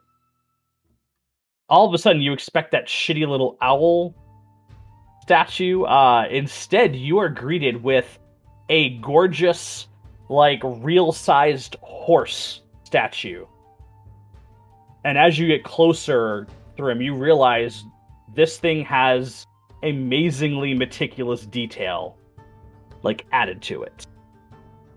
Like down to when you look at the mane, you can almost see the individual hairs that were chiseled into this thing. So, as we're walking around to where it is, you're just gonna hear Thrym like getting ready to spit on it again, and then as he comes around the corner and sees that, he like swallows and chokes on his own spit. Thrym, as you go and you kind of like you begin to almost like walk around and really kind of critique the living fuck out of this. You do notice there seem to be uh, y- runes etched in the back of it Ah, that you can read, and it says Stone Chewer. that's good to know.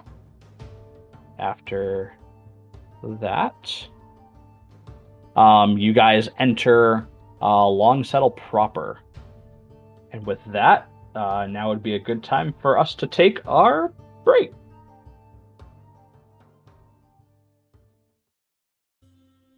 and we're back uh so now you guys are are kind of still on a dirt road but this one as you kind of get into town proper, just like a lot of these like villages and random towns that you come across.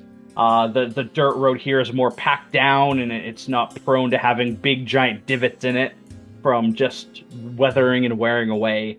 Um, on the on the left hand side of the road, you see the typical kind of town format. You can definitely identify a couple places of business. Um, uh, a little cobblestone road that kind of travels into a little bit of a what you'd assume is a residential area. And on the right hand side of the road, you now see those giant towers. One of them seems to be in front of a uh, a very large, ornately decorated giant stone bridge. And then there's another tower, but at the bottom of the tower across the bridge is a very huge facility at its base. Um, there's those same elven towers that you saw before.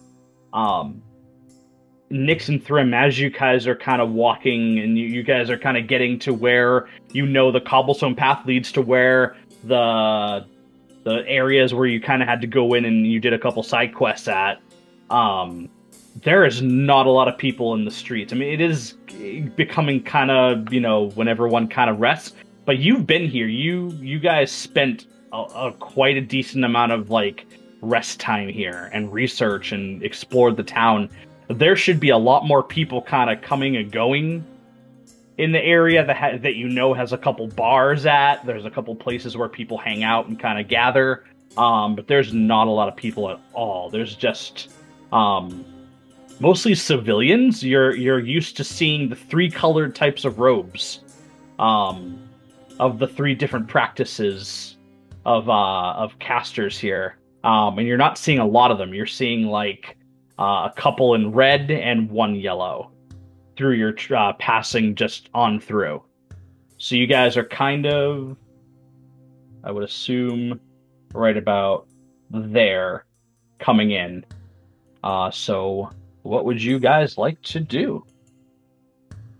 Um, Nope. I'm making tracks straight for the uh, straight for the building where we originally got the writ. Sure. I'm gonna head straight there and see if our little concierge woman is still there. Okay. Um, everyone else following? Yeah. Yeah. So you you go over you you remember it being a, like a registrar's office. Um, yeah, that's, that's the word I was looking for. Thrym, you look over and you remember having a little bit of a, a fuck you moment with the woman inside and having ripped off the frame at the top. Um, you look now and it, it doesn't look like there has been any other issues. Uh, you you did do a decent patch job last time, and you as you get closer to it, you realize they just kind of put a fresh coat of paint over it. Um, but your your architectural uh, ability has has ma- makes it look nice. It looks like you didn't trash it out of a little bit of a I don't like you moment for the woman inside. Um, there there are so looks like some candlelight inside, and the door's currently closed. As you approach, Nyx. I'm bang on the door. Sure. And you just hear from the inside a little kind of squeaky voice say, "Yeah, coming." And after a little while, you you see the door kind of creak open, and he looks up, and you see a, a little gnome guy, little little red beard, and he's wearing like this like Guy, Thrym guy. Why are they always men? Let They me keep- shoot my shot, they, DM. They, they, they, they keep the women, you know, hidden away from. They know Thrym is coming, so they gotta cloister them away. Let me shoot my shot. Did they know we were coming unless they're Lolth spies? Oh, blowing it wide open. and he has a uh, like a little red cap on. And he looks up. I remember you. For you. I work here. What? What can I do for you? I seem to have ris- misplaced my uh my passage into the Ivy Mansion, Okay, um, and I need a new one written up for for these two as well. sure. And he he leans out. All right, come come in. Okay. And you you look inside. It's the familiar kind of desk setup that you saw before. Um you see this little little red-haired gnome kind of like walk around the counter and he kind of gets up on like a high stool that he kind of has to like put effort into climbing up on top of and he sits down and he takes out a quill and he begins to write something and you can't quite see um the the the other side of it's kind of lower um, kind of on purpose to kind of mask what he's doing. And he looks over at Thrym and kind of like scribbles without even like l- taking his eyes off of Thrym, and does the same for Nyx. And he takes the he takes a piece of paper and like slides it up, and both of your images are on the single piece of paper. Um, and it's the spitting image of you guys. Um, and you do notice the ink below kind of has a little bit of a, a glint of light that's emanating from it. He goes, You too. Oh, he peeks over the counter. Names? I am Kishigolith. How do you? Shit, how do you spell that? Oh, uh, K Okay. E E Yes. S H Okay. I G Uh huh. I L I L. A Nah. T H. T H. You, you, you think of ever like you know condensing that? Whatever. That's not my job. Okay. Um. Purpose here. Same as these two. Yep. What's the purpose? To spread the word of Veyron. Ignore him. We're here to see Juritan. Okay. And you can vouch for these two. I'm assuming. Yeah. Yeah, they're with us. Excellent. And he scribbles a little bit more without taking his eyes off of you and slams a piece of paper up and slides it over to you. Same thing, the spitting image of you in your armor, um, with your name just all the way across the piece of paper. I, I didn't get a moment to get ready. Okay. Kobold, huh? Interesting. He like kind of like rolls his eyes. Name? How do you, how do you spell that? Oh, oh, okay. You have a name. K Yes. A X. He kind of looks at Kee. he begins to like do up, and this one takes a little bit longer. And as he as he kind of slides it over, he kind of like leans the piece of paper so it like flops over, so you can like reach it from your height. And yours is is very very meticulous detail, like down to like your scales. Um, but there is a hint of like an evil scowl to the face. Hmm. Same purpose as them. Yeah. No trouble. I'm just along for the ride, honestly. I mean, I I don't know what I'm doing here. Great. He looks over at Kee. Please keep an eye on him.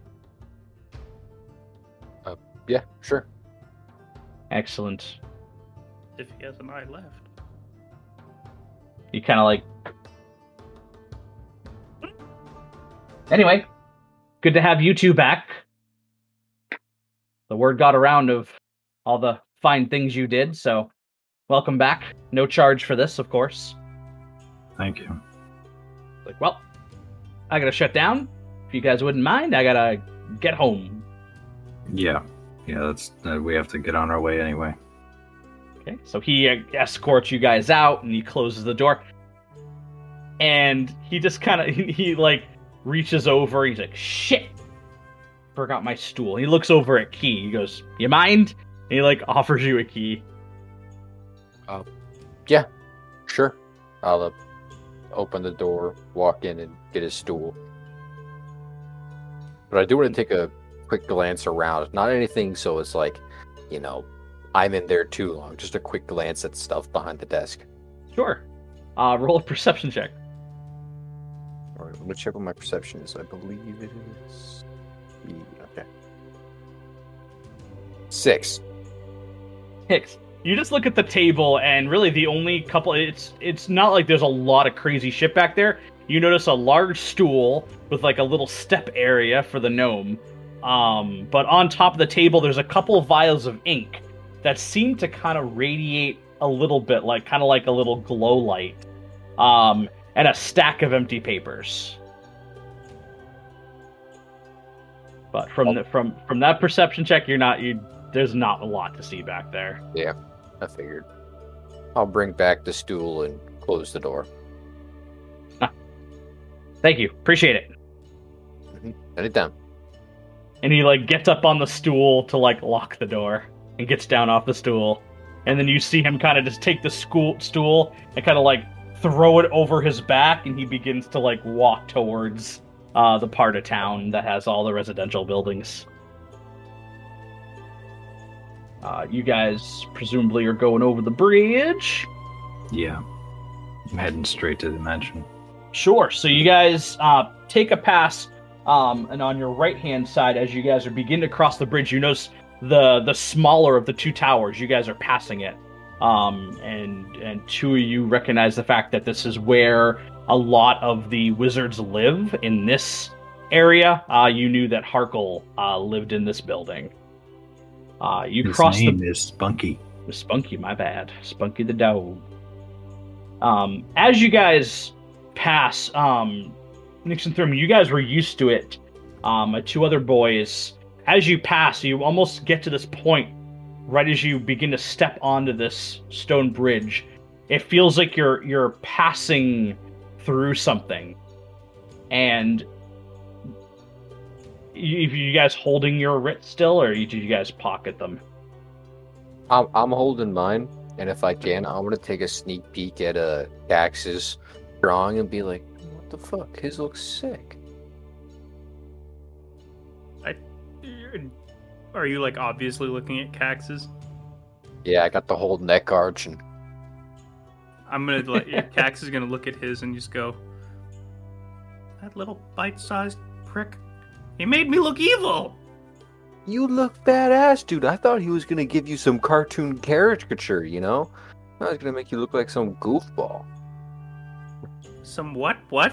some goofball, but now you look like some battle-hardened, absolute badass, dude. That's sick. Dude, he did. He didn't even get the get the Kax charm. I look like a dick. You want to trade caricature? You want to trade writs? I don't think it'll work. I don't Yeah. look like you. Probably not. There's there has to be magic. Nyx, is there magic in the paper? Yeah, that's what Yeah. lets you cross the barrier. What barrier? The one we just walked through. We walked through a barrier? Did you not feel the magic? Magic hurts. That didn't hurt. Not all magic hurts. Oh. I learn something new every day. Like not all dragons want to kill you. Not all magic hurts. It's I Oh no, I all hope- dragons want to kill you. You just wait. Muldrez will eat you. I mean, snakes tried to eat me too. One succeeded. Hey, Nyx, do you remember Arch Archmage Jordan's name? Wait, I made a note of it too. I don't have that notebook anymore. I actually wrote it down because it was so fucking silly. Shit. wait. All right, Mi- I'm, I'm, I'm pausing this to go back to find that now. Ah, Because you guys found out from proprietor. Yeah, we found out from Name. proprietor his name was something like stupid fucking silly. It I- was. I And- have it and- written down in a notebook that I got rid of. and Nyx promised he would call him that the next time he saw him. Okay, it's not. I did. That's I gotta good. stick by that promise. What?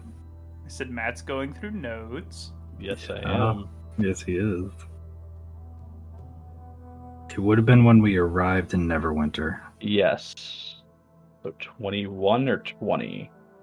Something like that. I don't remember.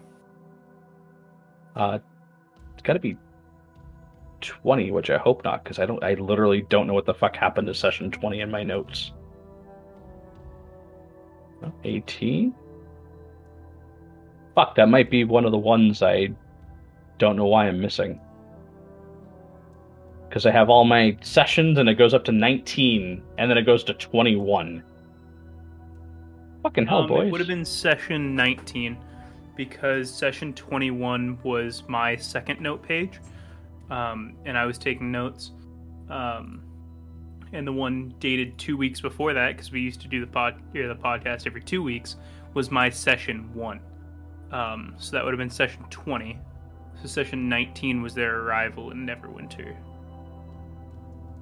I used to take notes. Now I take notes every once in a while.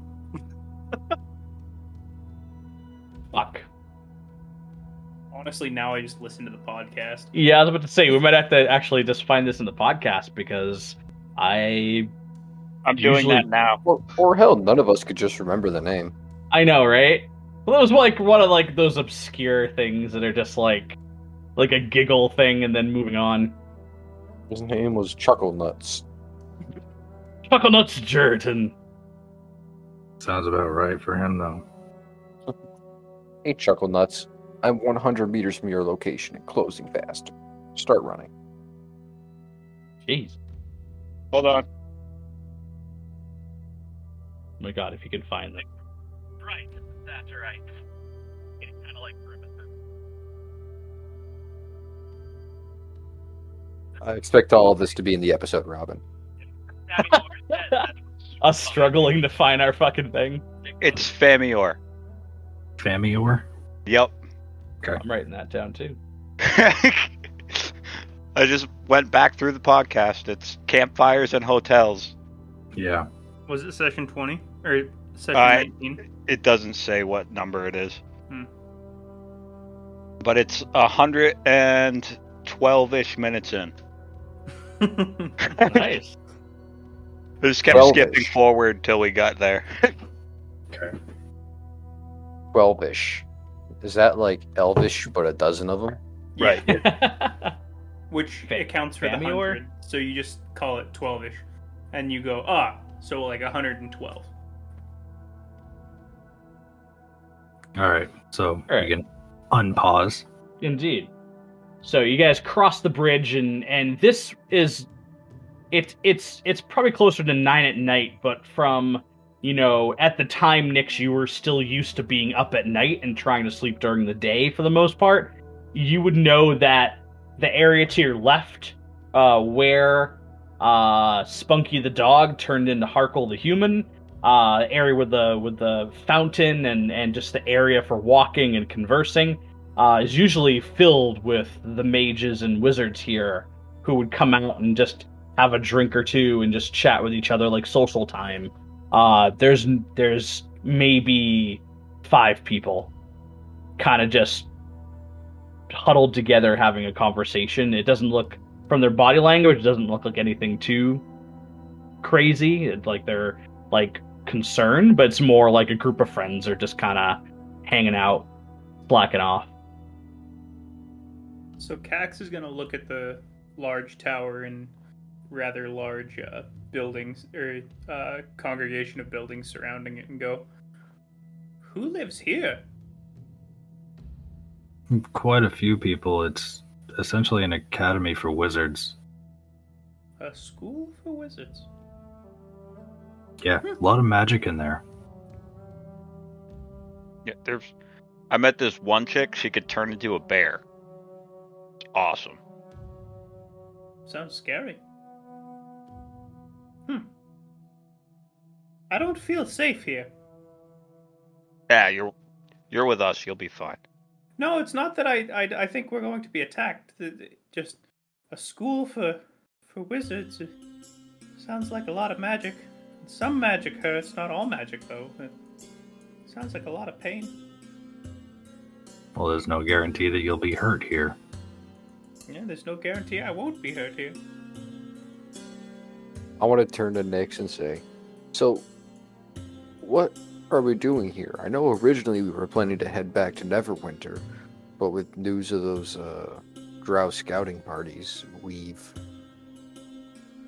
had a change in priority, I guess. Yeah, and we've come here to speak with the Archmage to get more intel on scouting parties. Try to see what we can figure out, find out why they're coming to the surface and why they're not raiding. Okay. Muldrez only had superficial information. The Archmage might have more. Okay. Do you have access to them, or do we need to go? F- We've got a pretty good favor with him. I'm fairly certain we can get an audience with him. All right. Lead the way. Let's go find them. Gonna head inside the building and find one of those glowy orb things. Right. So for our our our newly inducted people into the uh the school inside of here, it is massive with these giant arch arch ceilings, uh works of art. There's like, you know, the typical like uh set of armor set on a stand kind of thing. Uh portraits and paintings of landscapes and old people in robes, the typical kind of what you would see just showing off all this history and culture inside this building. Um, up in front of you, it, it looks like essentially like a, a circular uh, desk. Um, no way to get inside the middle, but the middle is hollow. Uh, behind that is seems to be a couple stairwells that lead up to a second floor, and it's almost like a balconied hallway with many, many different rooms that go to the left and to the right.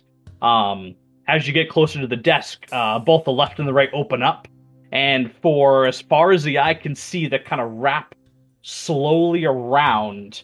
Uh, you notice just countless doorways and and areas to sit, kind of like uh, if you look in a mall, how they have like the seating in the middle of, of the hallway kind of thing. There's a lot of that. Um, but it's it's deathly quiet inside here. You see a couple people walking around.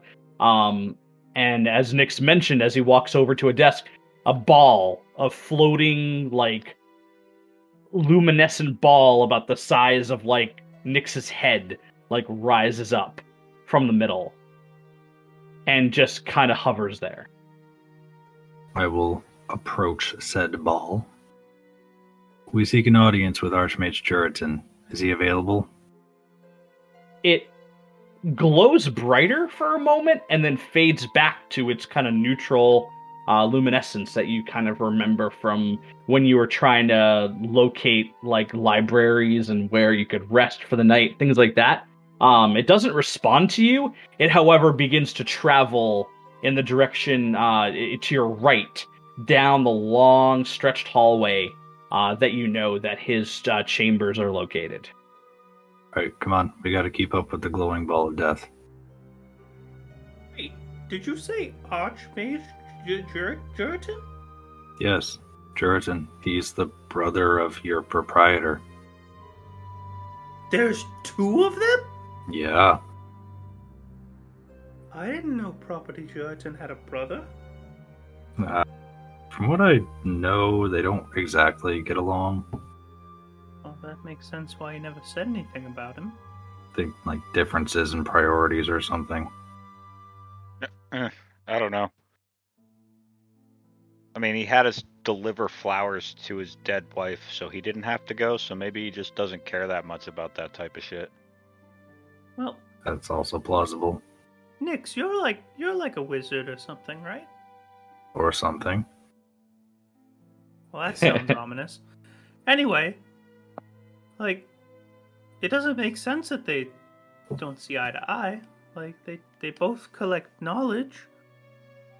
They should be friends. Well, you can bring that up with him when we see him. Come on. I'm right next to you. Yeah, well, stop dawdling. I'm not dawdling. You're dawdling. Dawdler. Gonna continue following Okay. the orb. Cool. Kax continues dawdling. Fucker. okay. Um, so it, it leads you down, and you kind of pass where you know the cafeteria is. Um, you notice the stair, like kind of spiral staircase near you as you keep traveling, is where you remember that library being uh, up on your left. Uh, you keep going down, and there's a couple people, and you you see you- you don't see any familiar faces, but people seem to like kind of recognize you. Sometimes when you travel places, people don't know you. You get kind of like the stares as you walk by. There's nothing of that. There's a couple people you kind of walk past, like a woman in a yellow robe, and she just kind of like nods appreciatively as she continues to walk in her own direction. Um, you do reach the end of the hallway now, and it, it just ends right with his office. There's just a big, large door, and it just ceases to go any further right there. Uh, the is closed, but the ball kind of leads you to it, and then just begins to make its trek back to the front desk. I will knock on the office door.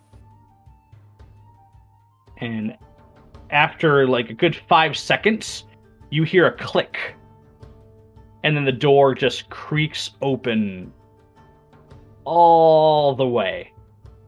Yep. And sitting at his desk, kind of looking at something, and has his hand as he's using uh, telekinesis to open the door, is uh, Archmage Juritan. He is a, uh bald, uh, elderly elf for the people who don't know him. His robes are pure black. Uh, it's the most striking feature. It's, it's as if the black itself, it's the blackest black you guys have ever seen. It's almost as if it's like absorbing the light around it. It's it's it catches your eye immediately before the person wearing uh, the robes looks up, and he has a little bit of a goatee, and he smiles. Ah, you survived. Yeah. Yeah, we we survived. Come in, have a seat. And you hear scre- you hear like a, a screeching, and as you guys are going in the room, you look over, and there's two chairs in front of his desk, and a larger chair begins to make its way across the floor, and a smaller chair uh, also accompanies it. So as I'm sitting down, we uh we ran into Muldrez on our way into town. Ah, yes, he he said you were uh making your way. I was excited to hear that. Yeah, yeah. He uh he briefed us as much as he could or wanted to on the uh, the scouting parties that have been spotted outside Silverymoon. I figure you'd be interested in that. I gotta know what my uh what my people are up to. And you see he he kind of like points to a tray and it lifts up in the air and then floats out of the room. Well, while we wait for some refreshments, let's uh plenty of time for that. Actually, it's the day is getting a little long. Uh who are your friends? Ah, yeah. This is um Kee and Kax. Kobold, this far south. Yeah. This is uh. Yep. Oh, okay. And my, you're a hefty one. Thank you. It's all, you know, self-made. He he, he gives you a, a kind smile. He looks over at Thrym. and he, he nods. You look as healthy as ever. You know, good appetite. How are the eye treatments? Seem to work fine. Haven't had any weird side effects. Well, besides, like, not being able to see as far in the dark, but I was told that was gonna happen. Indeed. Oh, here it comes now, and you see this like tray with like uh, a large cup, a couple medium cups, and a small cup, and this rather large like tin pitcher at the top of it. And it begins. He twists a finger, and it begins to pour out uh, like this tea. And as the steam kind of floods out, uh, you guys are getting like hints of like peppermint coming from it. And with another swish of the finger, they all distribute to all of you. Tax obviously gets the big cup. Uh, obviously. So When I take my cup, I'm gonna wave my hand over it and cool it off. You see the steam just kind of poof, gone. So, uh, Mr. Archmage, sir? Um, I heard you're related to, uh, to, uh, Mr. Mr. Property Jerton. Pro, pro, pro, pro, proprietor Jerton. Yeah. Oh yes, he he did give himself that title, didn't he? Yeah, Yes, that's that's my brother. that's, that's what I found out. That's what I found out. I heard you guys weren't really friends. Not exactly that we're not friends. We just differ in our life goals, I would suppose. Huh. I take you're familiar with him? Some people might say that, yeah. Ah, so I, I might be some people, but yeah. I'd say we're friends. so you would know then that his number one priority is coin. That's kind of why I'm with these ones. Actually, funny enough. For money? Yeah, we were we were uh gonna be paid to do work, and then we never got paid because we never went back. Uh, Well, that's Yeah. unfortunate. Yeah, we were hoping you could tell us uh, some more information about those drow scouting parties. If they're not all that serious, we could take our time to detour back to Neverwinter, get paid, rearm before heading out. Oh well. For everything these gentlemen have done, I'd be more than happy to provide a portal to Neverwinter. In in due time. I'm more concerned about Silverymoon right now. Sure. No, I I understand your your your trepidation with with that topic. Do you happen to know the hierarchy of Silverymoon? No, I'm I'm fairly unfamiliar with it. It's, uh, it's an elven city, kind of on the fringes of uh, a no man's land per se to the east. Uh, a vast scouring desert of death and destruction. In the past, the Drow have mostly focused their wars.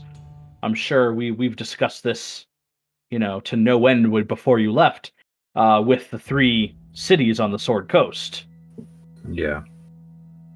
Which is why this is concerning to me. Well, so I have been in contact with Lady Emiratus. She's the leader, or some would say queen, though she doesn't like that title. Her people have told her that everything seemed all right. Eh, They're not exactly unfamiliar with drow raids or raiding parties. They have stopped in this region, however. My contacts in all three major cities have told me they haven't had any reports of any drow activity. Now it seems to be over there. But it's all just. They travel at night. I unfortunately can't be without the help of Muldrez, so I sent out, as you can probably notice, most of our forces to help bolster defenses uh, as a precautionary measure. Yeah, I noticed the city was a little thin. Now, everybody else who went with them, we haven't had a single casualty. Everybody is reporting in. There just seem to be, from what they've said, they travel out on the surface at night, and then during the day they just disappear. That would be the strange thing. They don't seem to know where they're based out of. Usually we assume they're based out of, just like with the werewolf situation, out of a little cave that had been dug up recently. But during the day, they find nothing. So that leads me to believe they either conceal that, which we know that they do, or they're tricking the hell out of us. Have they checked out the Evermoors? Uh, slightly. I'm not sure. You not sure if you're from this area. Evermoors is a vast, desolate swampland with uh hazardous creatures and fauna as far as the eye can see. I don't imagine that they would choose such a spot. It would be as hazardous to them as it would be to us, but we have don't considered They But- find one safe haven there. They're all set to continue scouting and raiding if they have a, sp- a place they can go home to. Have these scouting parties been noticed inside the city limits, or are they only outside? Oh, they're only very far away from the cities. They're barely visible from roads at night. They We had one of our group. He had an idea. He had him and a few of his other troops disguise themselves as, as merchants in a hurry to go from Longsaddle to uh, a southern settlement called Beliard. And they made it very lucrative, included a few minor magical items that could have been detected. And we tried to, or they tried to set a trap for them. They knew they were there, they knew they were out. And they didn't take the bait. They just let it go by. They must be looking for something specific. That's our thought as well. But that is all we know here. I'm waiting for more information. I have uh, nightly conversations with them, usually before dinner time. And nothing new has been reported for a week and a half now. Lady Emiratus is confident that she can handle whatever comes our way ever since the three wars the elves have taken this more seriously than the other races, and they are prepared for any sort of invasion the Drow could throw at Silverymoon. So for now, it's more of a curiosity. Speaking of the Drow, Nyx, maybe a week after you all went to Neverwinter, we had someone come from a place they call the encampment. He identified himself as Scout Arnell. And he wished to divulge a little bit of information about a group known as the Redeemed.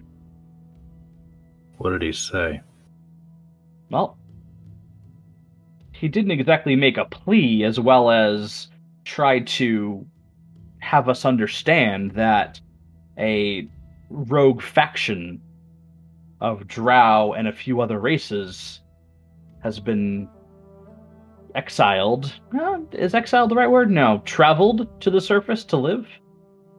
To, to get away from the influence of the Spider Queen? Have you ever wondered how I got to the surface? I figured as much. You two, he, he kind of nods to you, t- you, you, Nyx and Thrym. With your cautiousness, and you unfortunately remember the tests we had to put you through to divulge your loyalty. You guys are no fans of the society. We had conversations at length about the oppressiveness of it. So after a while, and after a few more visits from Scout Arnell, we are aware of their existence in the forest to the southeast.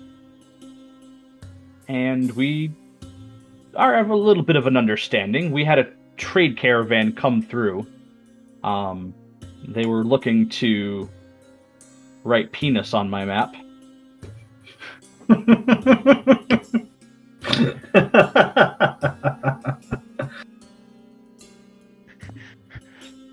All right, cut that. no, that has to be left in. No, they just wrote they wrote maps of penis on it. Yeah. oh, that was fucking funny. It was it was probably it was probably Rungle It definitely Rungle. running towards a map, just like ha. they they came to us with with a surprising amount of meat and skins to trade. And we well, we're a lot of wizards here, so we depend on outside sources for food mostly. We were more than happy to take that, and in exchange, help them with imbuing a few minor artifacts of power for them. Um, kind of give them a little bit of direction. Uh, sent a few maps of the surface to help them navigate. I wouldn't say we're close allies with this camp, um, but we are willing to help them if they have need of us. I greatly appreciate your assistance with them. To be honest, we're gonna need all the help we can get. Ah, and that brings us back to our conversation that we had before you left. We had a theory, didn't we, that the being that you were looking for had something to do with the mountain on the other side of the range. How did that turn out? We accomplished our goals, more or less. I can't be certain on what the outcome of that will be, but I- I'm hopeful. I'm glad to hear that. I know you were very conflicted when we kind of were throwing around ideas that the god that you worship potentially could be not in this realm of existence. Worship is a strong word, but yeah. I'm still fairly conflicted, but my end goal remains the same. And if that being God or whatever is willing to assist, then I'll take it. Well, in that case, I'm glad you found what you went to accomplish when you left our care here. Rest assured, I was a little concerned when we felt some of the rumbles from that long dormant mountain. Saw the smoke come from over the mountain ridge when the winds were heavy. And then it just faded. Yeah. He kind of just like looks at you as if he's just examining your response to that. Nyx is kind of staring off into space. Kind of like not entirely there, mentally reliving that entire endeavor. So, uh, what's next on the agenda for all of you? Most immediately pressing is figuring out what the hell those scouting parties are after. We have some theories, but we can't be certain. We need to build numbers, followers, recruits, whatever you want to call them. Well, There, there may be a war on the horizon, and it probably won't be pretty. well, when it comes to the drow, it normally never is. I Did kind of have an idea to see if one of our theories is correct. Spread word that a drow and a smaller stone giant have been found on the road close to fuck i forgot the name of the city. Uh Silverymoon? Was that the name of the city? It's the one the scouts are going to, yeah. spread spread word that a drow and a smaller stone giant have been found seen on the road headed towards Silverymoon and see if they get closer to the road to try and spot camps or anything like that to see if they're looking for us or not. See if it causes increased activity. Hmm. Yeah. A novel idea, especially if you think they're looking for you, but how would we spread that word to them? Good point, but word seems to get around when you spread it. And I imagine if they're looking for something, they've got ways, there's people they're talking to. He begins to like scribble something down on a note. Well, tomorrow when I check in, I'll uh see if Lady Emiratus is uh willing to entertain that idea. You you said you tried sending out baited caravans, right? Yes. You could do the same thing, but have the members of said caravan start gossiping among each among themselves, saying that they saw, you know, people of our description. Actually, Have them talk about it while they're on the road when they know the scouts are nearby and listening. If they get jumped and questioned, they'd probably fend off any scouting party and then report back saying that it was successful. If they don't, then we know that it's not us that they're looking for, but something else. He's like, like kind of like doing the typical like stroking his like longer, go- like shorter goatee. Actually,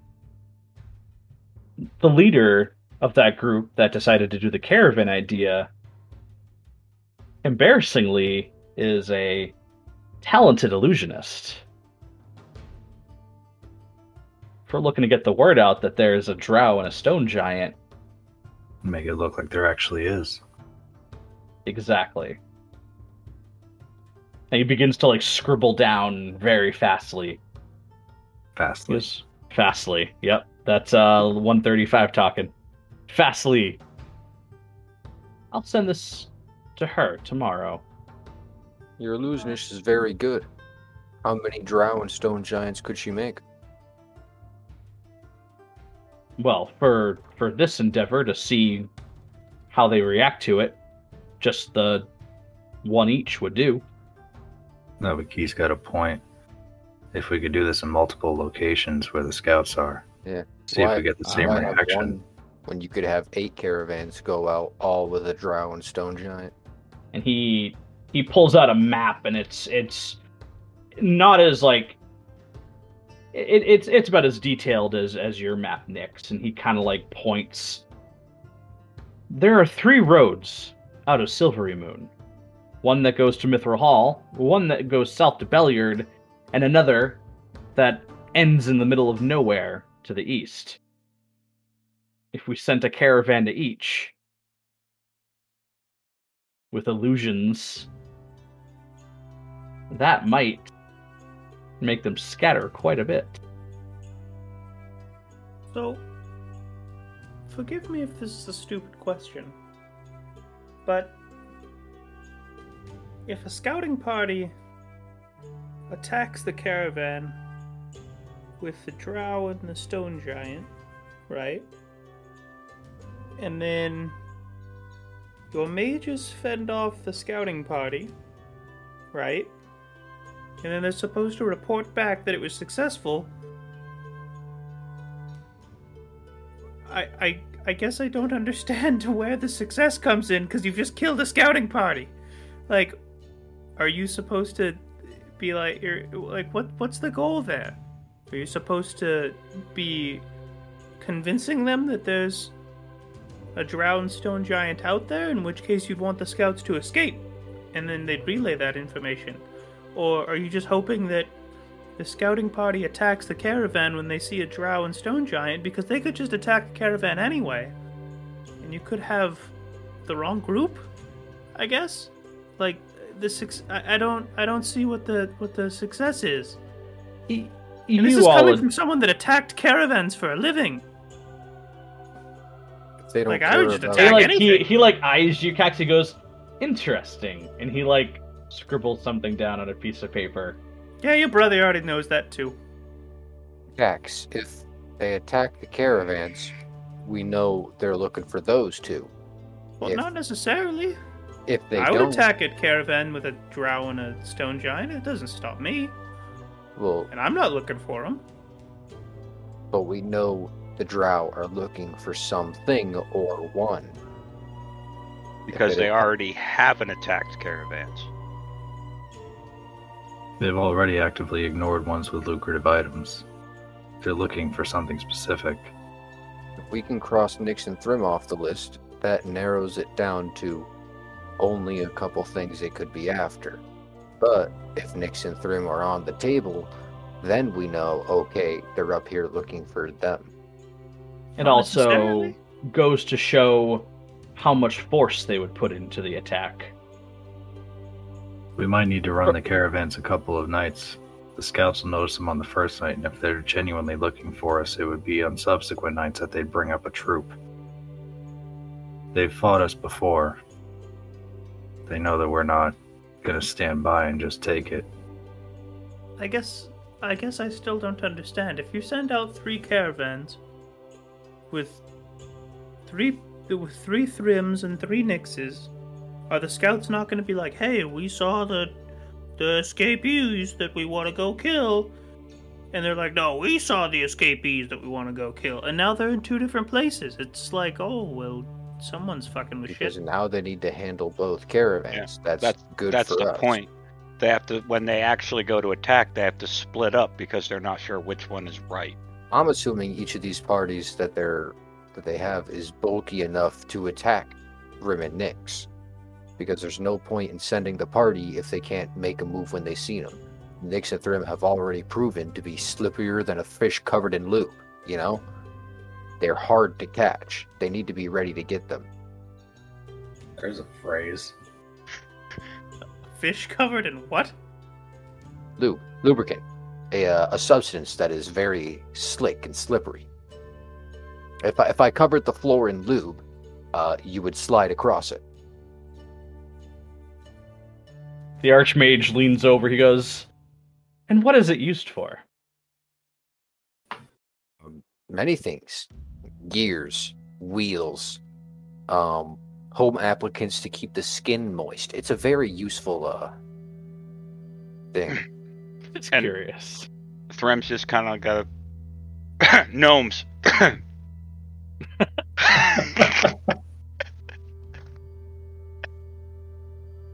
Also, the scouting party that you two thought fought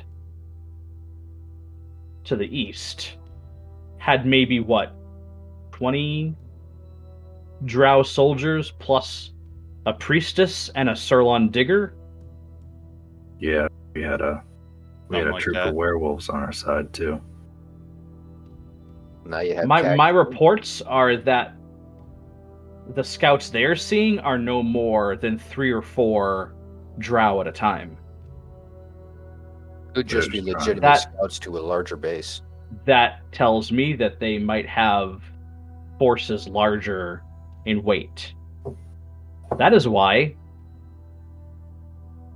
I feel if we were to send the whole caravan idea to Kax's point to help understand is that if they apply significant force to a caravan with Nyx or Thrym on it, then we know that's what they're after. I just think sending out multiple Nyxes and Thryms is. Sure, it's going to split up the group, but are they not smart enough to know that there's not more than one Nyx and Thrym? Well, Like yeah, if three if three different scouting parties report seeing Nyx and Thrym in three different parts of the world, most people wouldn't go, "My God, they multiplied!" Like that's that's ridiculous. Even They I know- know, they that they didn't it- multiply.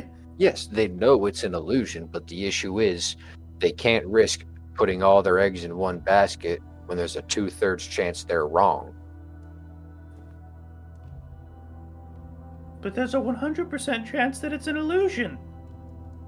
Not necessarily. If all three of us, if we go out with the caravan, and two other caravans go out with a Nyx and a Thrym, then then they have to decide, okay, how do we split the forces to handle the caravans? Because if they attack one of them and Nyx and Thrym hoof away on the attack, they have essentially wasted their time, and we get to slip out. And No they matter don't what, know. they can, no matter what, they have to investigate it. If it Yeah. is us that they're going after, yeah, they'll recognize that there's a chance. Yes, they, they, they'll be told that there were three separate sightings of us. But if they have, but they- they're not going to pass up that chance. They'll send off, they'll send out troops to all three of those locations just to confirm whether or not they're illusions or they are us. that proves that they a have a worthy base in the area b they're hunting down Nyx and Thrym or not if they don't send anything and c they don't know uh you or i are here hell they don't know Nyx and Thrym are here yet i mean when was the last time they'd heard of you I just don't don't fully understand what the point of it all is. I guess, but that's okay. I don't need to. We're just looking to confirm what these scouts are after, whether it's us because we're fugitives, or if they're looking for more powerful things. Because they've obviously ignored caravans with minor magical items on them. they're looking for something near Silverymoon. They know something that we don't, and they're obviously building up some kind of force. We need to know why. History has shown us the drow come to the surface for two things to commit war, and the books will say two, but I have a different theory. But honestly, to bring back slaves. There have been reports that have been documented that larger forces of drow have come and they usually go after elven settlements. Think of it as a sick revenge for the drow to take elven slaves. For whatever reason, they would need them. Ourselves were the first to drive us underground. They've tried three times to siege and destroy the three powers on the Sword Coast. And in the history books, not once have they gone after Silverymoon. I guess I still just don't understand why or how knowing if they're going after Nyx and Thrym or something else is going to help us. Like either way, they should be stopped, right? So what does it matter what they're going after? Then Well, we if can it's a- determine if it's a small party- Aaron or part of the pieces. Kax. I'm sorry, I heard like four voices in my head. And only saw It two mouths moving. I don't know what happened. It determines if they're looking for us, Veyron, or pieces for the orb. Okay? And if we determine they're not coming after us, then it's one of two things. And And Then- we can walk freely. But what what does If that matter? Like if we it have to stop out- them. We do have to stop them, but we don't know what level, how how large their power is right now. We don't know what the group is. But if we determine that they're not after us, then we have to assume that they're after one of the orbs. And if that's the case, we may not be able to take on an army of drow looking for this, but we might it might give us a chance to get to that orb before they do. If we can confirm that that's what they're after, then we can put our efforts towards finding it before they do. And if they're coming after us, then we just don't go for the orb? Well, if they're coming after us, then we can assume that they're not directly after the orb in that area and we can just avoid the area. We can let them continue to believe that we're over there and just not go.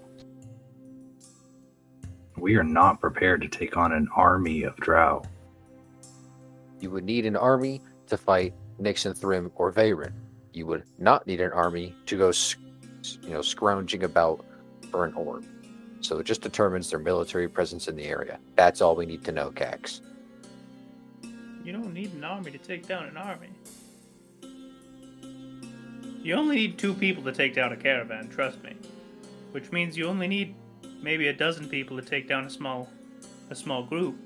Maybe a couple dozen to take down an I'm really army. not surprised your group fell apart. All right, Kax, what would you propose we do? Probably avoid the people that want to kill us. Just a thought. Just a thought. We have there's a dragon that wants to be friends with you. Like just send a dragon. I don't know. I'm gonna turn to Archmage Jurican. Do you have a kobold-sized dome we can just place over him for the No, time but I could conjure something up. Uh, to, for the sake of transparency here, uh, what is this orb you're speaking of? Before anyone answers any questions, I have one last question. Where's the nearest tavern or inn? There's a cafeteria right down the hall. Is that a place I can stay? Uh, there are so many empty rooms in this building right now. Uh, feel free to choose a bed. I'll find one. And Kax is gonna get up from his chair and leave. Just Okay. walk out. It's okay. I'm I'm sorry. Did did did I offend him? No, I probably did, to be honest. So anyway, this this orb you're speaking of, I take it it's some sort of dangerous artifact. It's a piece to a god level weapon. Originally used by Lolth. And the second you say that, he like does the thing, and the door like closes, and you hear a latch. Well, this is enlightening. What else can you tell me about this? All we know is that possession of all the pieces of this weapon will essentially determine the victor of this war. The last time Lolth had the weapon, she banished our Lord Veyron to the plane of fire and most of his followers. She killed most of his followers with it, wiped them off the face of the planet. They did not survive. We that's why Lord Veyron's presence is so underfelt. Well, that is on brand for her, isn't that right? The redeemed are a segment of people loyal to Veyron who are committed to overthrowing her. Unfortunately, we need to get the pieces of this weapon before she does. Well, I'd like to say I have good news for you, but I really am in the dark about this okay. artifact. We- This is the first I've heard of such a thing. They must have really kept it a secret. It was kept out of the books. Probably by hiding any evidence of its existence would prevent it from getting into the hands of anyone who would dare face off against her. Lady Emiratus and I, we have a little bit of a history together. We've known each other for 80 years at this point. We share secrets that could tear the city states apart on a whim. But not once have we heard of such an artifact. So unfortunately, I can't get you anywhere closer to discovering its location or keeping it away from the drow. But if that's what they're looking for, there could be more out there than we very well think. There very well could be. the pieces were scattered upon its usage. Realistically, if we only had one and were able to protect it, she wouldn't be able to assemble it. However, it would be nice to turn the tide in our favor with it. Indeed. He's like he he he just look I'm I'm not writing anything down about this artifact. Just like it has been, it may need to stay off the records. And he's writing down a couple notes. Um, he's not like hiding it or anything like that. It's plainly on his desk. I will share more information with the lady. Unfortunately, you miss Scout Arnell by a matter of three days. He comes here every two weeks. So I will assemble some notes for him next time he arrives and send them down to the encampment. If you so wish, Nyx and Thrym. Don't mention us by name. No, I know better than to put that sort of thing in writing.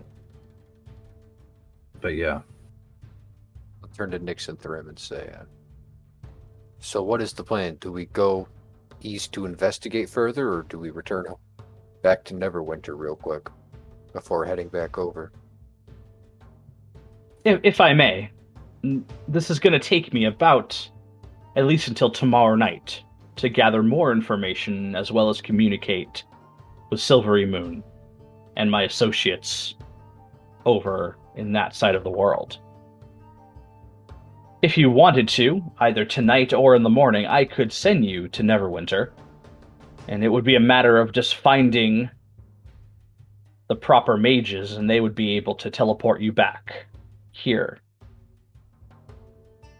I don't have any contacts there, so unfortunately, you might need to pay for a fare. But if you wanted to resume some business in Neverwinter and then return tomorrow, that is an option. You only need about a day. If that. It would certainly appease Kax, get him to calm down. Yeah. I gotta stop pushing his buttons. Not to sound overly cautious, I mean, we have invited Drow into our city after all, but. Uh, Kobold? That, that guy'll hit, uh, you know, he can hit a button with an arrow 50 yards away. That's all fine. Combat acuity is obviously a boon when you're traveling the world, but are you sure you know where his loyalties are at? A goddamn clue for me. Kax has an interesting level of instinct to him. His main priority seems to be keeping himself alive, but he knows who to stick with when it comes to that. He claims that his loyalties lie with the highest bidder, but he's had opportunities to betray us and hasn't taken them. It seems like with him, if you treat him with respect and loyalty, he will do the same. In some ways, I feel like he's just as lost as the rest of us, unable to find a home. I wouldn't worry too much about his loyalty. All right. Like I said, it's probably just me being overly cautious, but I just worry about outside sources. No offense. Uh, he was it? Yes, Keith. Not to dwell on racial stereotypes, but kobolds tend to ally with the more evil beings of Faerun. What about a drow and a stone giant? Well, they have proven to be uh, quite the positive influence on the world thus far. Proven with seemingly quite a few people. Well, Kax has helped us get out of a few sticky situations. X has He's- helped us. And I'm an he's ex Fang of Lolth myself. It's I think as a group we serve as uh, don't judge a scroll by its outer writings. And as he as he's talking, he like gets up and as as kind of an older elf, he like stretches and you can kind of hear like the bones cracking a little bit. He goes over, he's got a giant bookcase behind him and lots of scrolls laid out. And he finds like a, a thin uh a thin like stick. Um and just places it on his desk and he begins to like move his fingers on it and you can see like swirls of white energy kind of like move in and out of it. Well, just let me know if you guys would wish a uh, portal to be erected to Neverwinter, either tonight or tomorrow morning, or however you please. tomorrow morning would make a good wake up gift for Kax. Well, Thrym and Nyx know this facility well. We have food down the hall, and like I told him, there were plenty of empty rooms for you guys to sleep in. Um, a couple on the second floor do have multiple beds in if you prefer to stay together, which uh, I understand if you want some space or want to be grouped together. It's understandable for being on the road. The only high ranking other figure we have around here is Muldrez, and he points above. And, uh, oh, do you remember that tower that you helped us out with, with the golem in it? Yeah, Uh, Clancy uh, took it as his own. is he still practicing necromancy? Uh, within acceptable parameters. There haven't been uh, any opportunities for him to flaunt his stuff, as we haven't really had the opportunity to uh, test anyone else's loyalty. But Oh. No more undead chickens running around. Ah, no, thank goodness. Yeah. I worry someone's gonna, well, a hunter's gonna grab that and decide to try to eat that, and uh, poor man or woman will probably end up getting themselves killed by that. Anyway, if you guys would like to rest the night, you're more than welcome to. I have one last thing to work on for tonight, and then I need to get some rest as well. I shall prepare the portal for tomorrow as well. I always have it handy for the day. Thank you. And he does the finger wave. You hear the door unlatch and then uh, creaks open all the way. I'll exit first, and so thank you for the drink. Oh, my pleasure. There's uh more tea in the uh cafeteria if you'd uh enjoy more of that. We'll see you in the uh, the morning, Famior. And he like looks up. Yes. Nyx is Oh. just smirking to himself. Uh Nyx, uh stick around for a moment, will you? Okay. Well, I guess that's my cue, so I'm gonna get some food. Grab me some fruit while you're down there. Thanks. So he just casually, after uh, Thrym and Kee leave, just closes the door. He doesn't latch it, and he takes that wand and just slides it over to you. What's this? Like, I apologize if this is unwarranted, but something about that kobold is just bothering me. This isn't much of an enchantment on this. It will break as soon as you use it. One shot. But this will allow you to put him in a paralyzed state if he decides to do anything shady. And it is a one shot of hold person. Okay.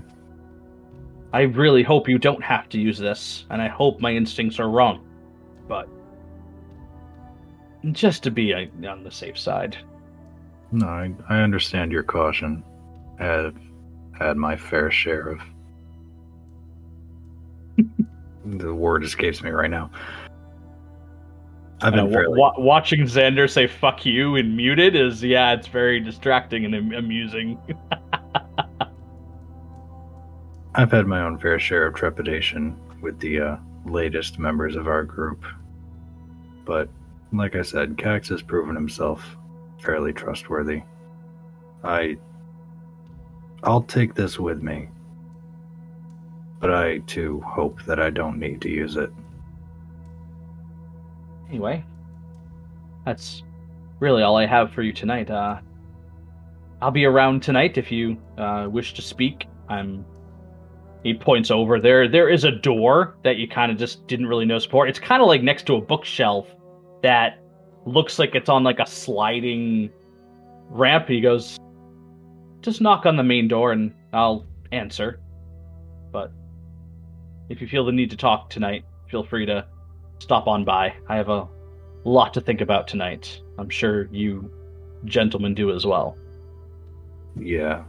Yeah, I'm sure we do. There's um something I wanted to ask you. I've perused your library in the past. You you wouldn't happen to have anything on on gods, would you? Mm. You're more than happy to look. That might be a little, I'd say, skimpy in that category. Of it would be in the same region that the religion books would be in that you looked at last time. And No, you realize how small that was, but you're you more than focus- helpful to look. I know your focus is more on arcane magics and whatnot, but I don't know. I'm just trying to figure some things out and just trying to find a balance. Oh, understandable. Is the library open at night? Oh yes, uh, all of the uh, attendees have gone home. Unfortunately, you'll have to uh, peruse through the books yourself. That's fine. I'll, I'll have most of the night to do that. Sure. Enjoy your night, Archmage. Thank you, you too. And he pops the door and he he he gets up again and he he offers you a hand. And I'll take it and shake it professionally. Professionally. Yeah. All right. While the Gotta blow it up, man. yeah, it's got to have the explosion at the end, or else it doesn't count. while Thrym and I are going to get food, I want to kind of say to him under, you know, low breath so no one else can hear. Don't like the guy. He gives me the heebie-jeebies. Yeah, he's harmless. Yeah, I got, I got all my, you know, senses firing off on him. I don't know why he hated Keck so much. If he's willing to trust a drow and a stone giant, he's a singular kobold he's worried about. Something tells me he's knowing a little more than he's letting on. Either that or this place just really hates kobolds. Because when we were back in the registration office, Yeah, that that that Norman and kobold thing, that's generational, but I don't know. That guy's got so, something about him. Don't like him. No. He's a business contact. Don't have to like him, don't have to trust him, just he's useful. And if things have to be taken care of, they have to be taken care of. He said this place has fruit. I remember Nyx likes bananas. That means Yeah. I need bananas because that might help me contact Veyron. Okay. And uh, so Uh, I'm guessing we've reached the cafeteria at this point. Yes, you have. Uh, Thrym's just gonna like take bread and meat and like random things to make a sandwich and see if he can find bananas. Sure. So you go up. Um, if you recall, and for uh, pardon me, Kee's sake, it's just like a think of those like those long cafeteria tables with all the different chairs and stuff. It's a whole bunch of amalgamation of those. Some of them grouped together. Uh, a couple circular tables off to the side. Um, in the front, it looks like a nice buffet style kind of setup. Um, as you guys go in there, there's a there's a couple of robed people in there. Um, and you go over to the front and you realize like it, it's pretty late at night at this point. Um, but everything looks like it was just made out of a kitchen. Everything looks all the hot food looks fresh and has some nice steam a lot of meats. You got like a little salad bar off to the side and then you got like a, a table off to the side with like baskets like those woven baskets with just like nice arrangement of fruits and juices and things like that and Kee, you see a, a figure kind of go in front of you and poke Thrym in the back. Hey, you plan on coming to say hi or no? I'll turn and look at this figure. And you turn around, and it is Clancy with a big shit-eating grin on his face. Ah, Clancy, the only necromancer I haven't wanted to kill. Well, how many necromancers have you killed? At least one at this point. Oh, oh, okay. I mean, I don't attack anybody. Remember that, right?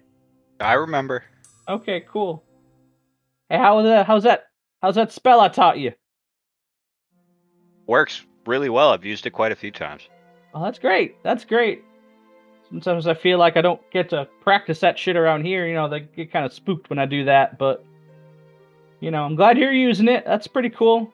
Is this this guy with you? Yeah, this is Kee. Hey, shit. That's some.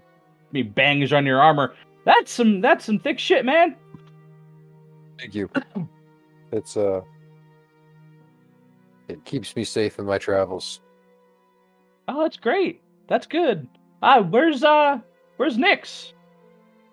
Uh, uh, J- wanted to talk to him about something alone. So Oh, okay. Oh, that's cool. What are you guys doing back here? Uh, grabbing some food, and we were hoping to get some intel on whatever the fuck the Drow are doing over near Silverymoon. Oh. Yeah, I've been off and on between the tower and over here. I haven't heard too much about that. That's kind of above my pay grade a little bit, but yeah. Does it sound too serious now? I know everyone had to kind of leave town.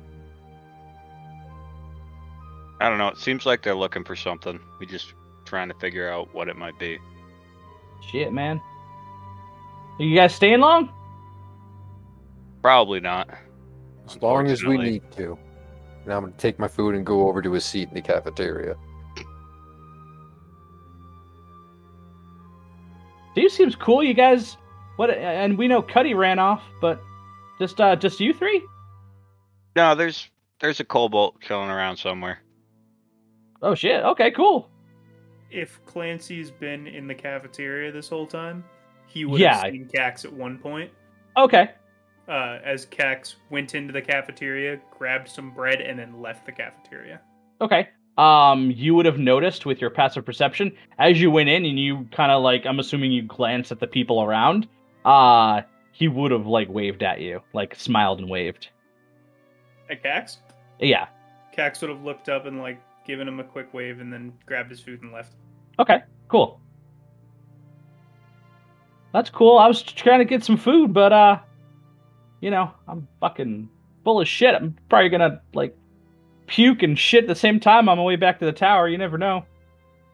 I hate when that happens. Man, it happens to me so much. You- They, Might want to get that looked at. That doesn't sound healthy. well, no, you know, it, I, it's all the meat. I just eat meat all the time. I don't touch any of the vegetables, nothing like that. Besides, Right. if he dies, he can just come back to life. Oh, that's a that's no, that's I can't do that. Damn. I mean, maybe I'll think about turning into a lich at some point, but that's like that's like hundreds of years down the line. I ain't care about that. Oh, you know, set up a little Rube Goldberg machine when you die and pass out, hit the ground, knocks over a domino or something, hits a ball, you know, so on and so forth, and boom, hits you with a spell. Oh my god, I got this new tower a while back. I could totally like set up something like multi-level like that. That'd be kind of cool. Yeah, why don't you go do that right now? Um, mean- oh, oh, okay. We did put like a Can't whole hurt to be remote.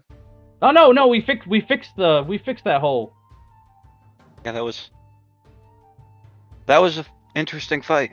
There's like one spot in the middle though we couldn't quite get like a large enough stone at the time, so I just put a big carpet over it and I kind of put some furniture around it so people don't fall in though. I mean, you have a trap if you need it at some point. That's not a bad idea. I mean, usually I just think about like I got a couple random corpses in the in the closet that I can just like raise up as defense, but Hmm. no, no, I know what you're saying. It's just you know, as soon as they're done, I just take the take the energy out of them, put them back in the closet. Yeah, I know. Just not a fan of that type of stuff. I know. I'm sorry.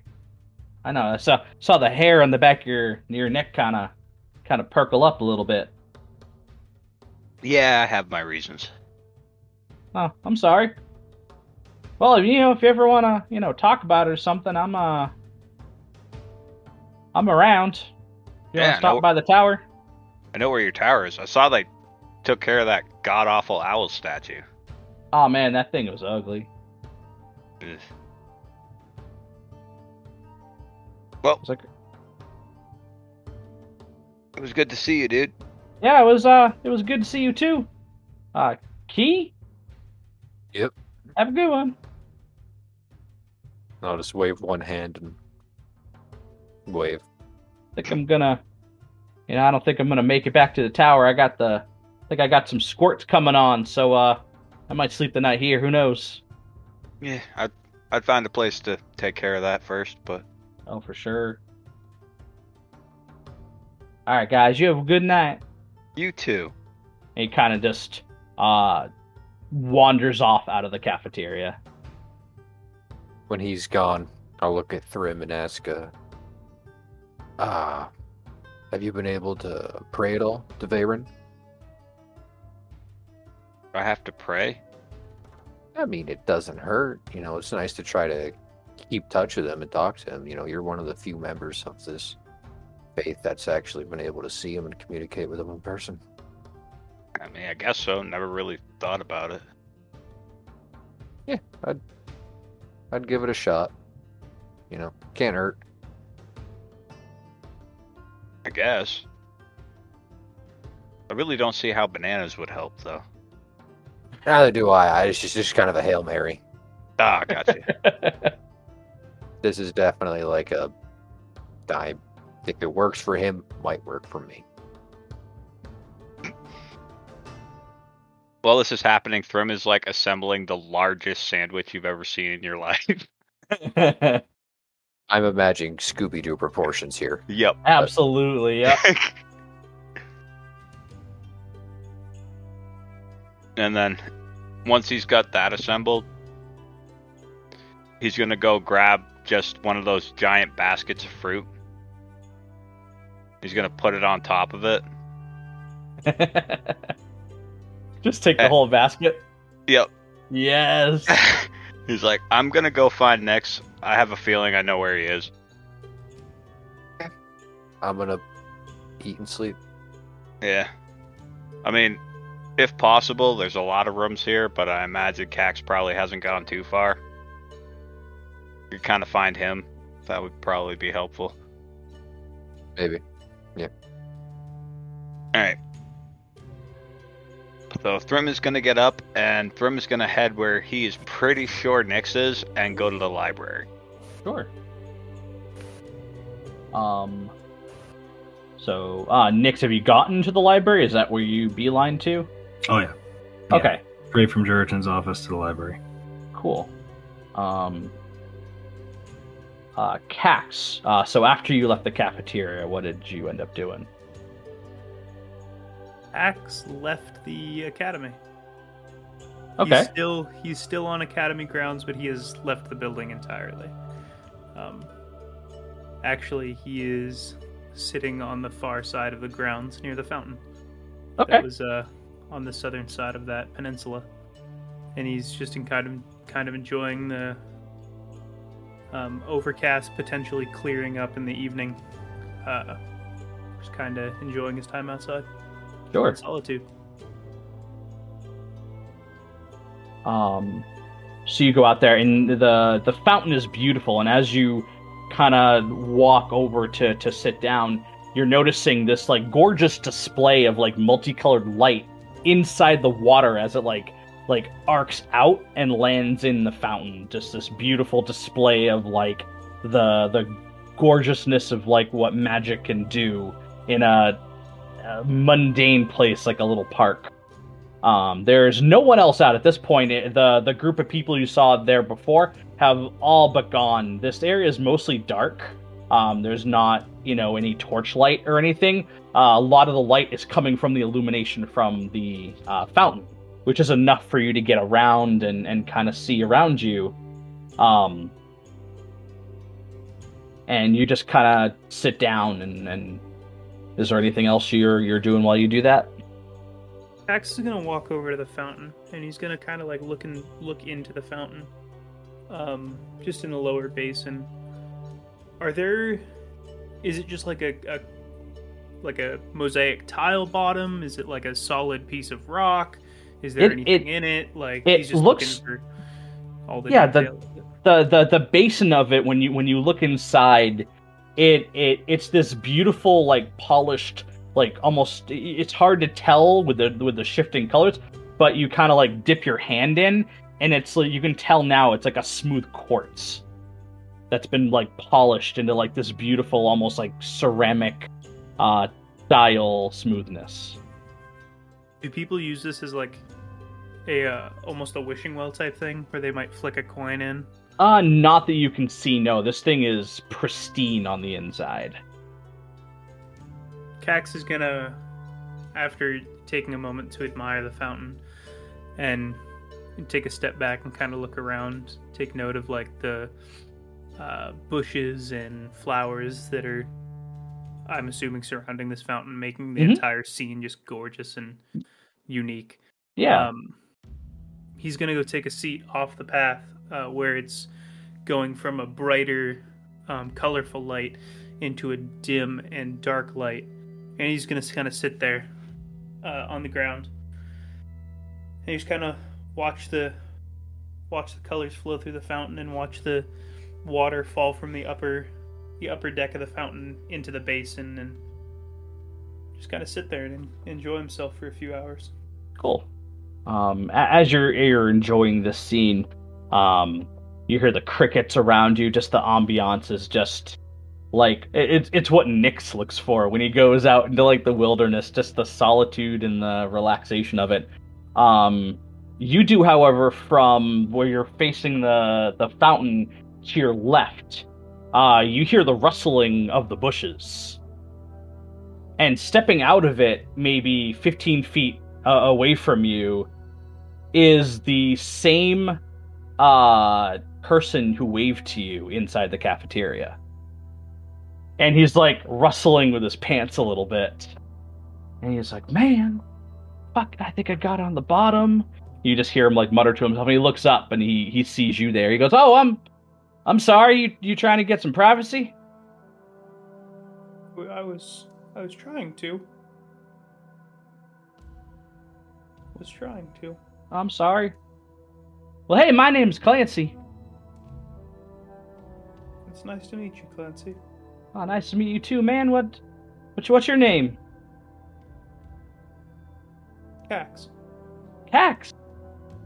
Yeah. Oh. Welcome to Long ain't much right now. Uh. It, it, it ain't like you're gonna be alive long enough to really figure this out. And immediately, the robe falls from his body, and the facial structure and the exposed arms morph into a blue, sludge like appearance. And the left hand goes from a hand into like a dagger. And he begins to rush towards you. And that is where we will end tonight's episode.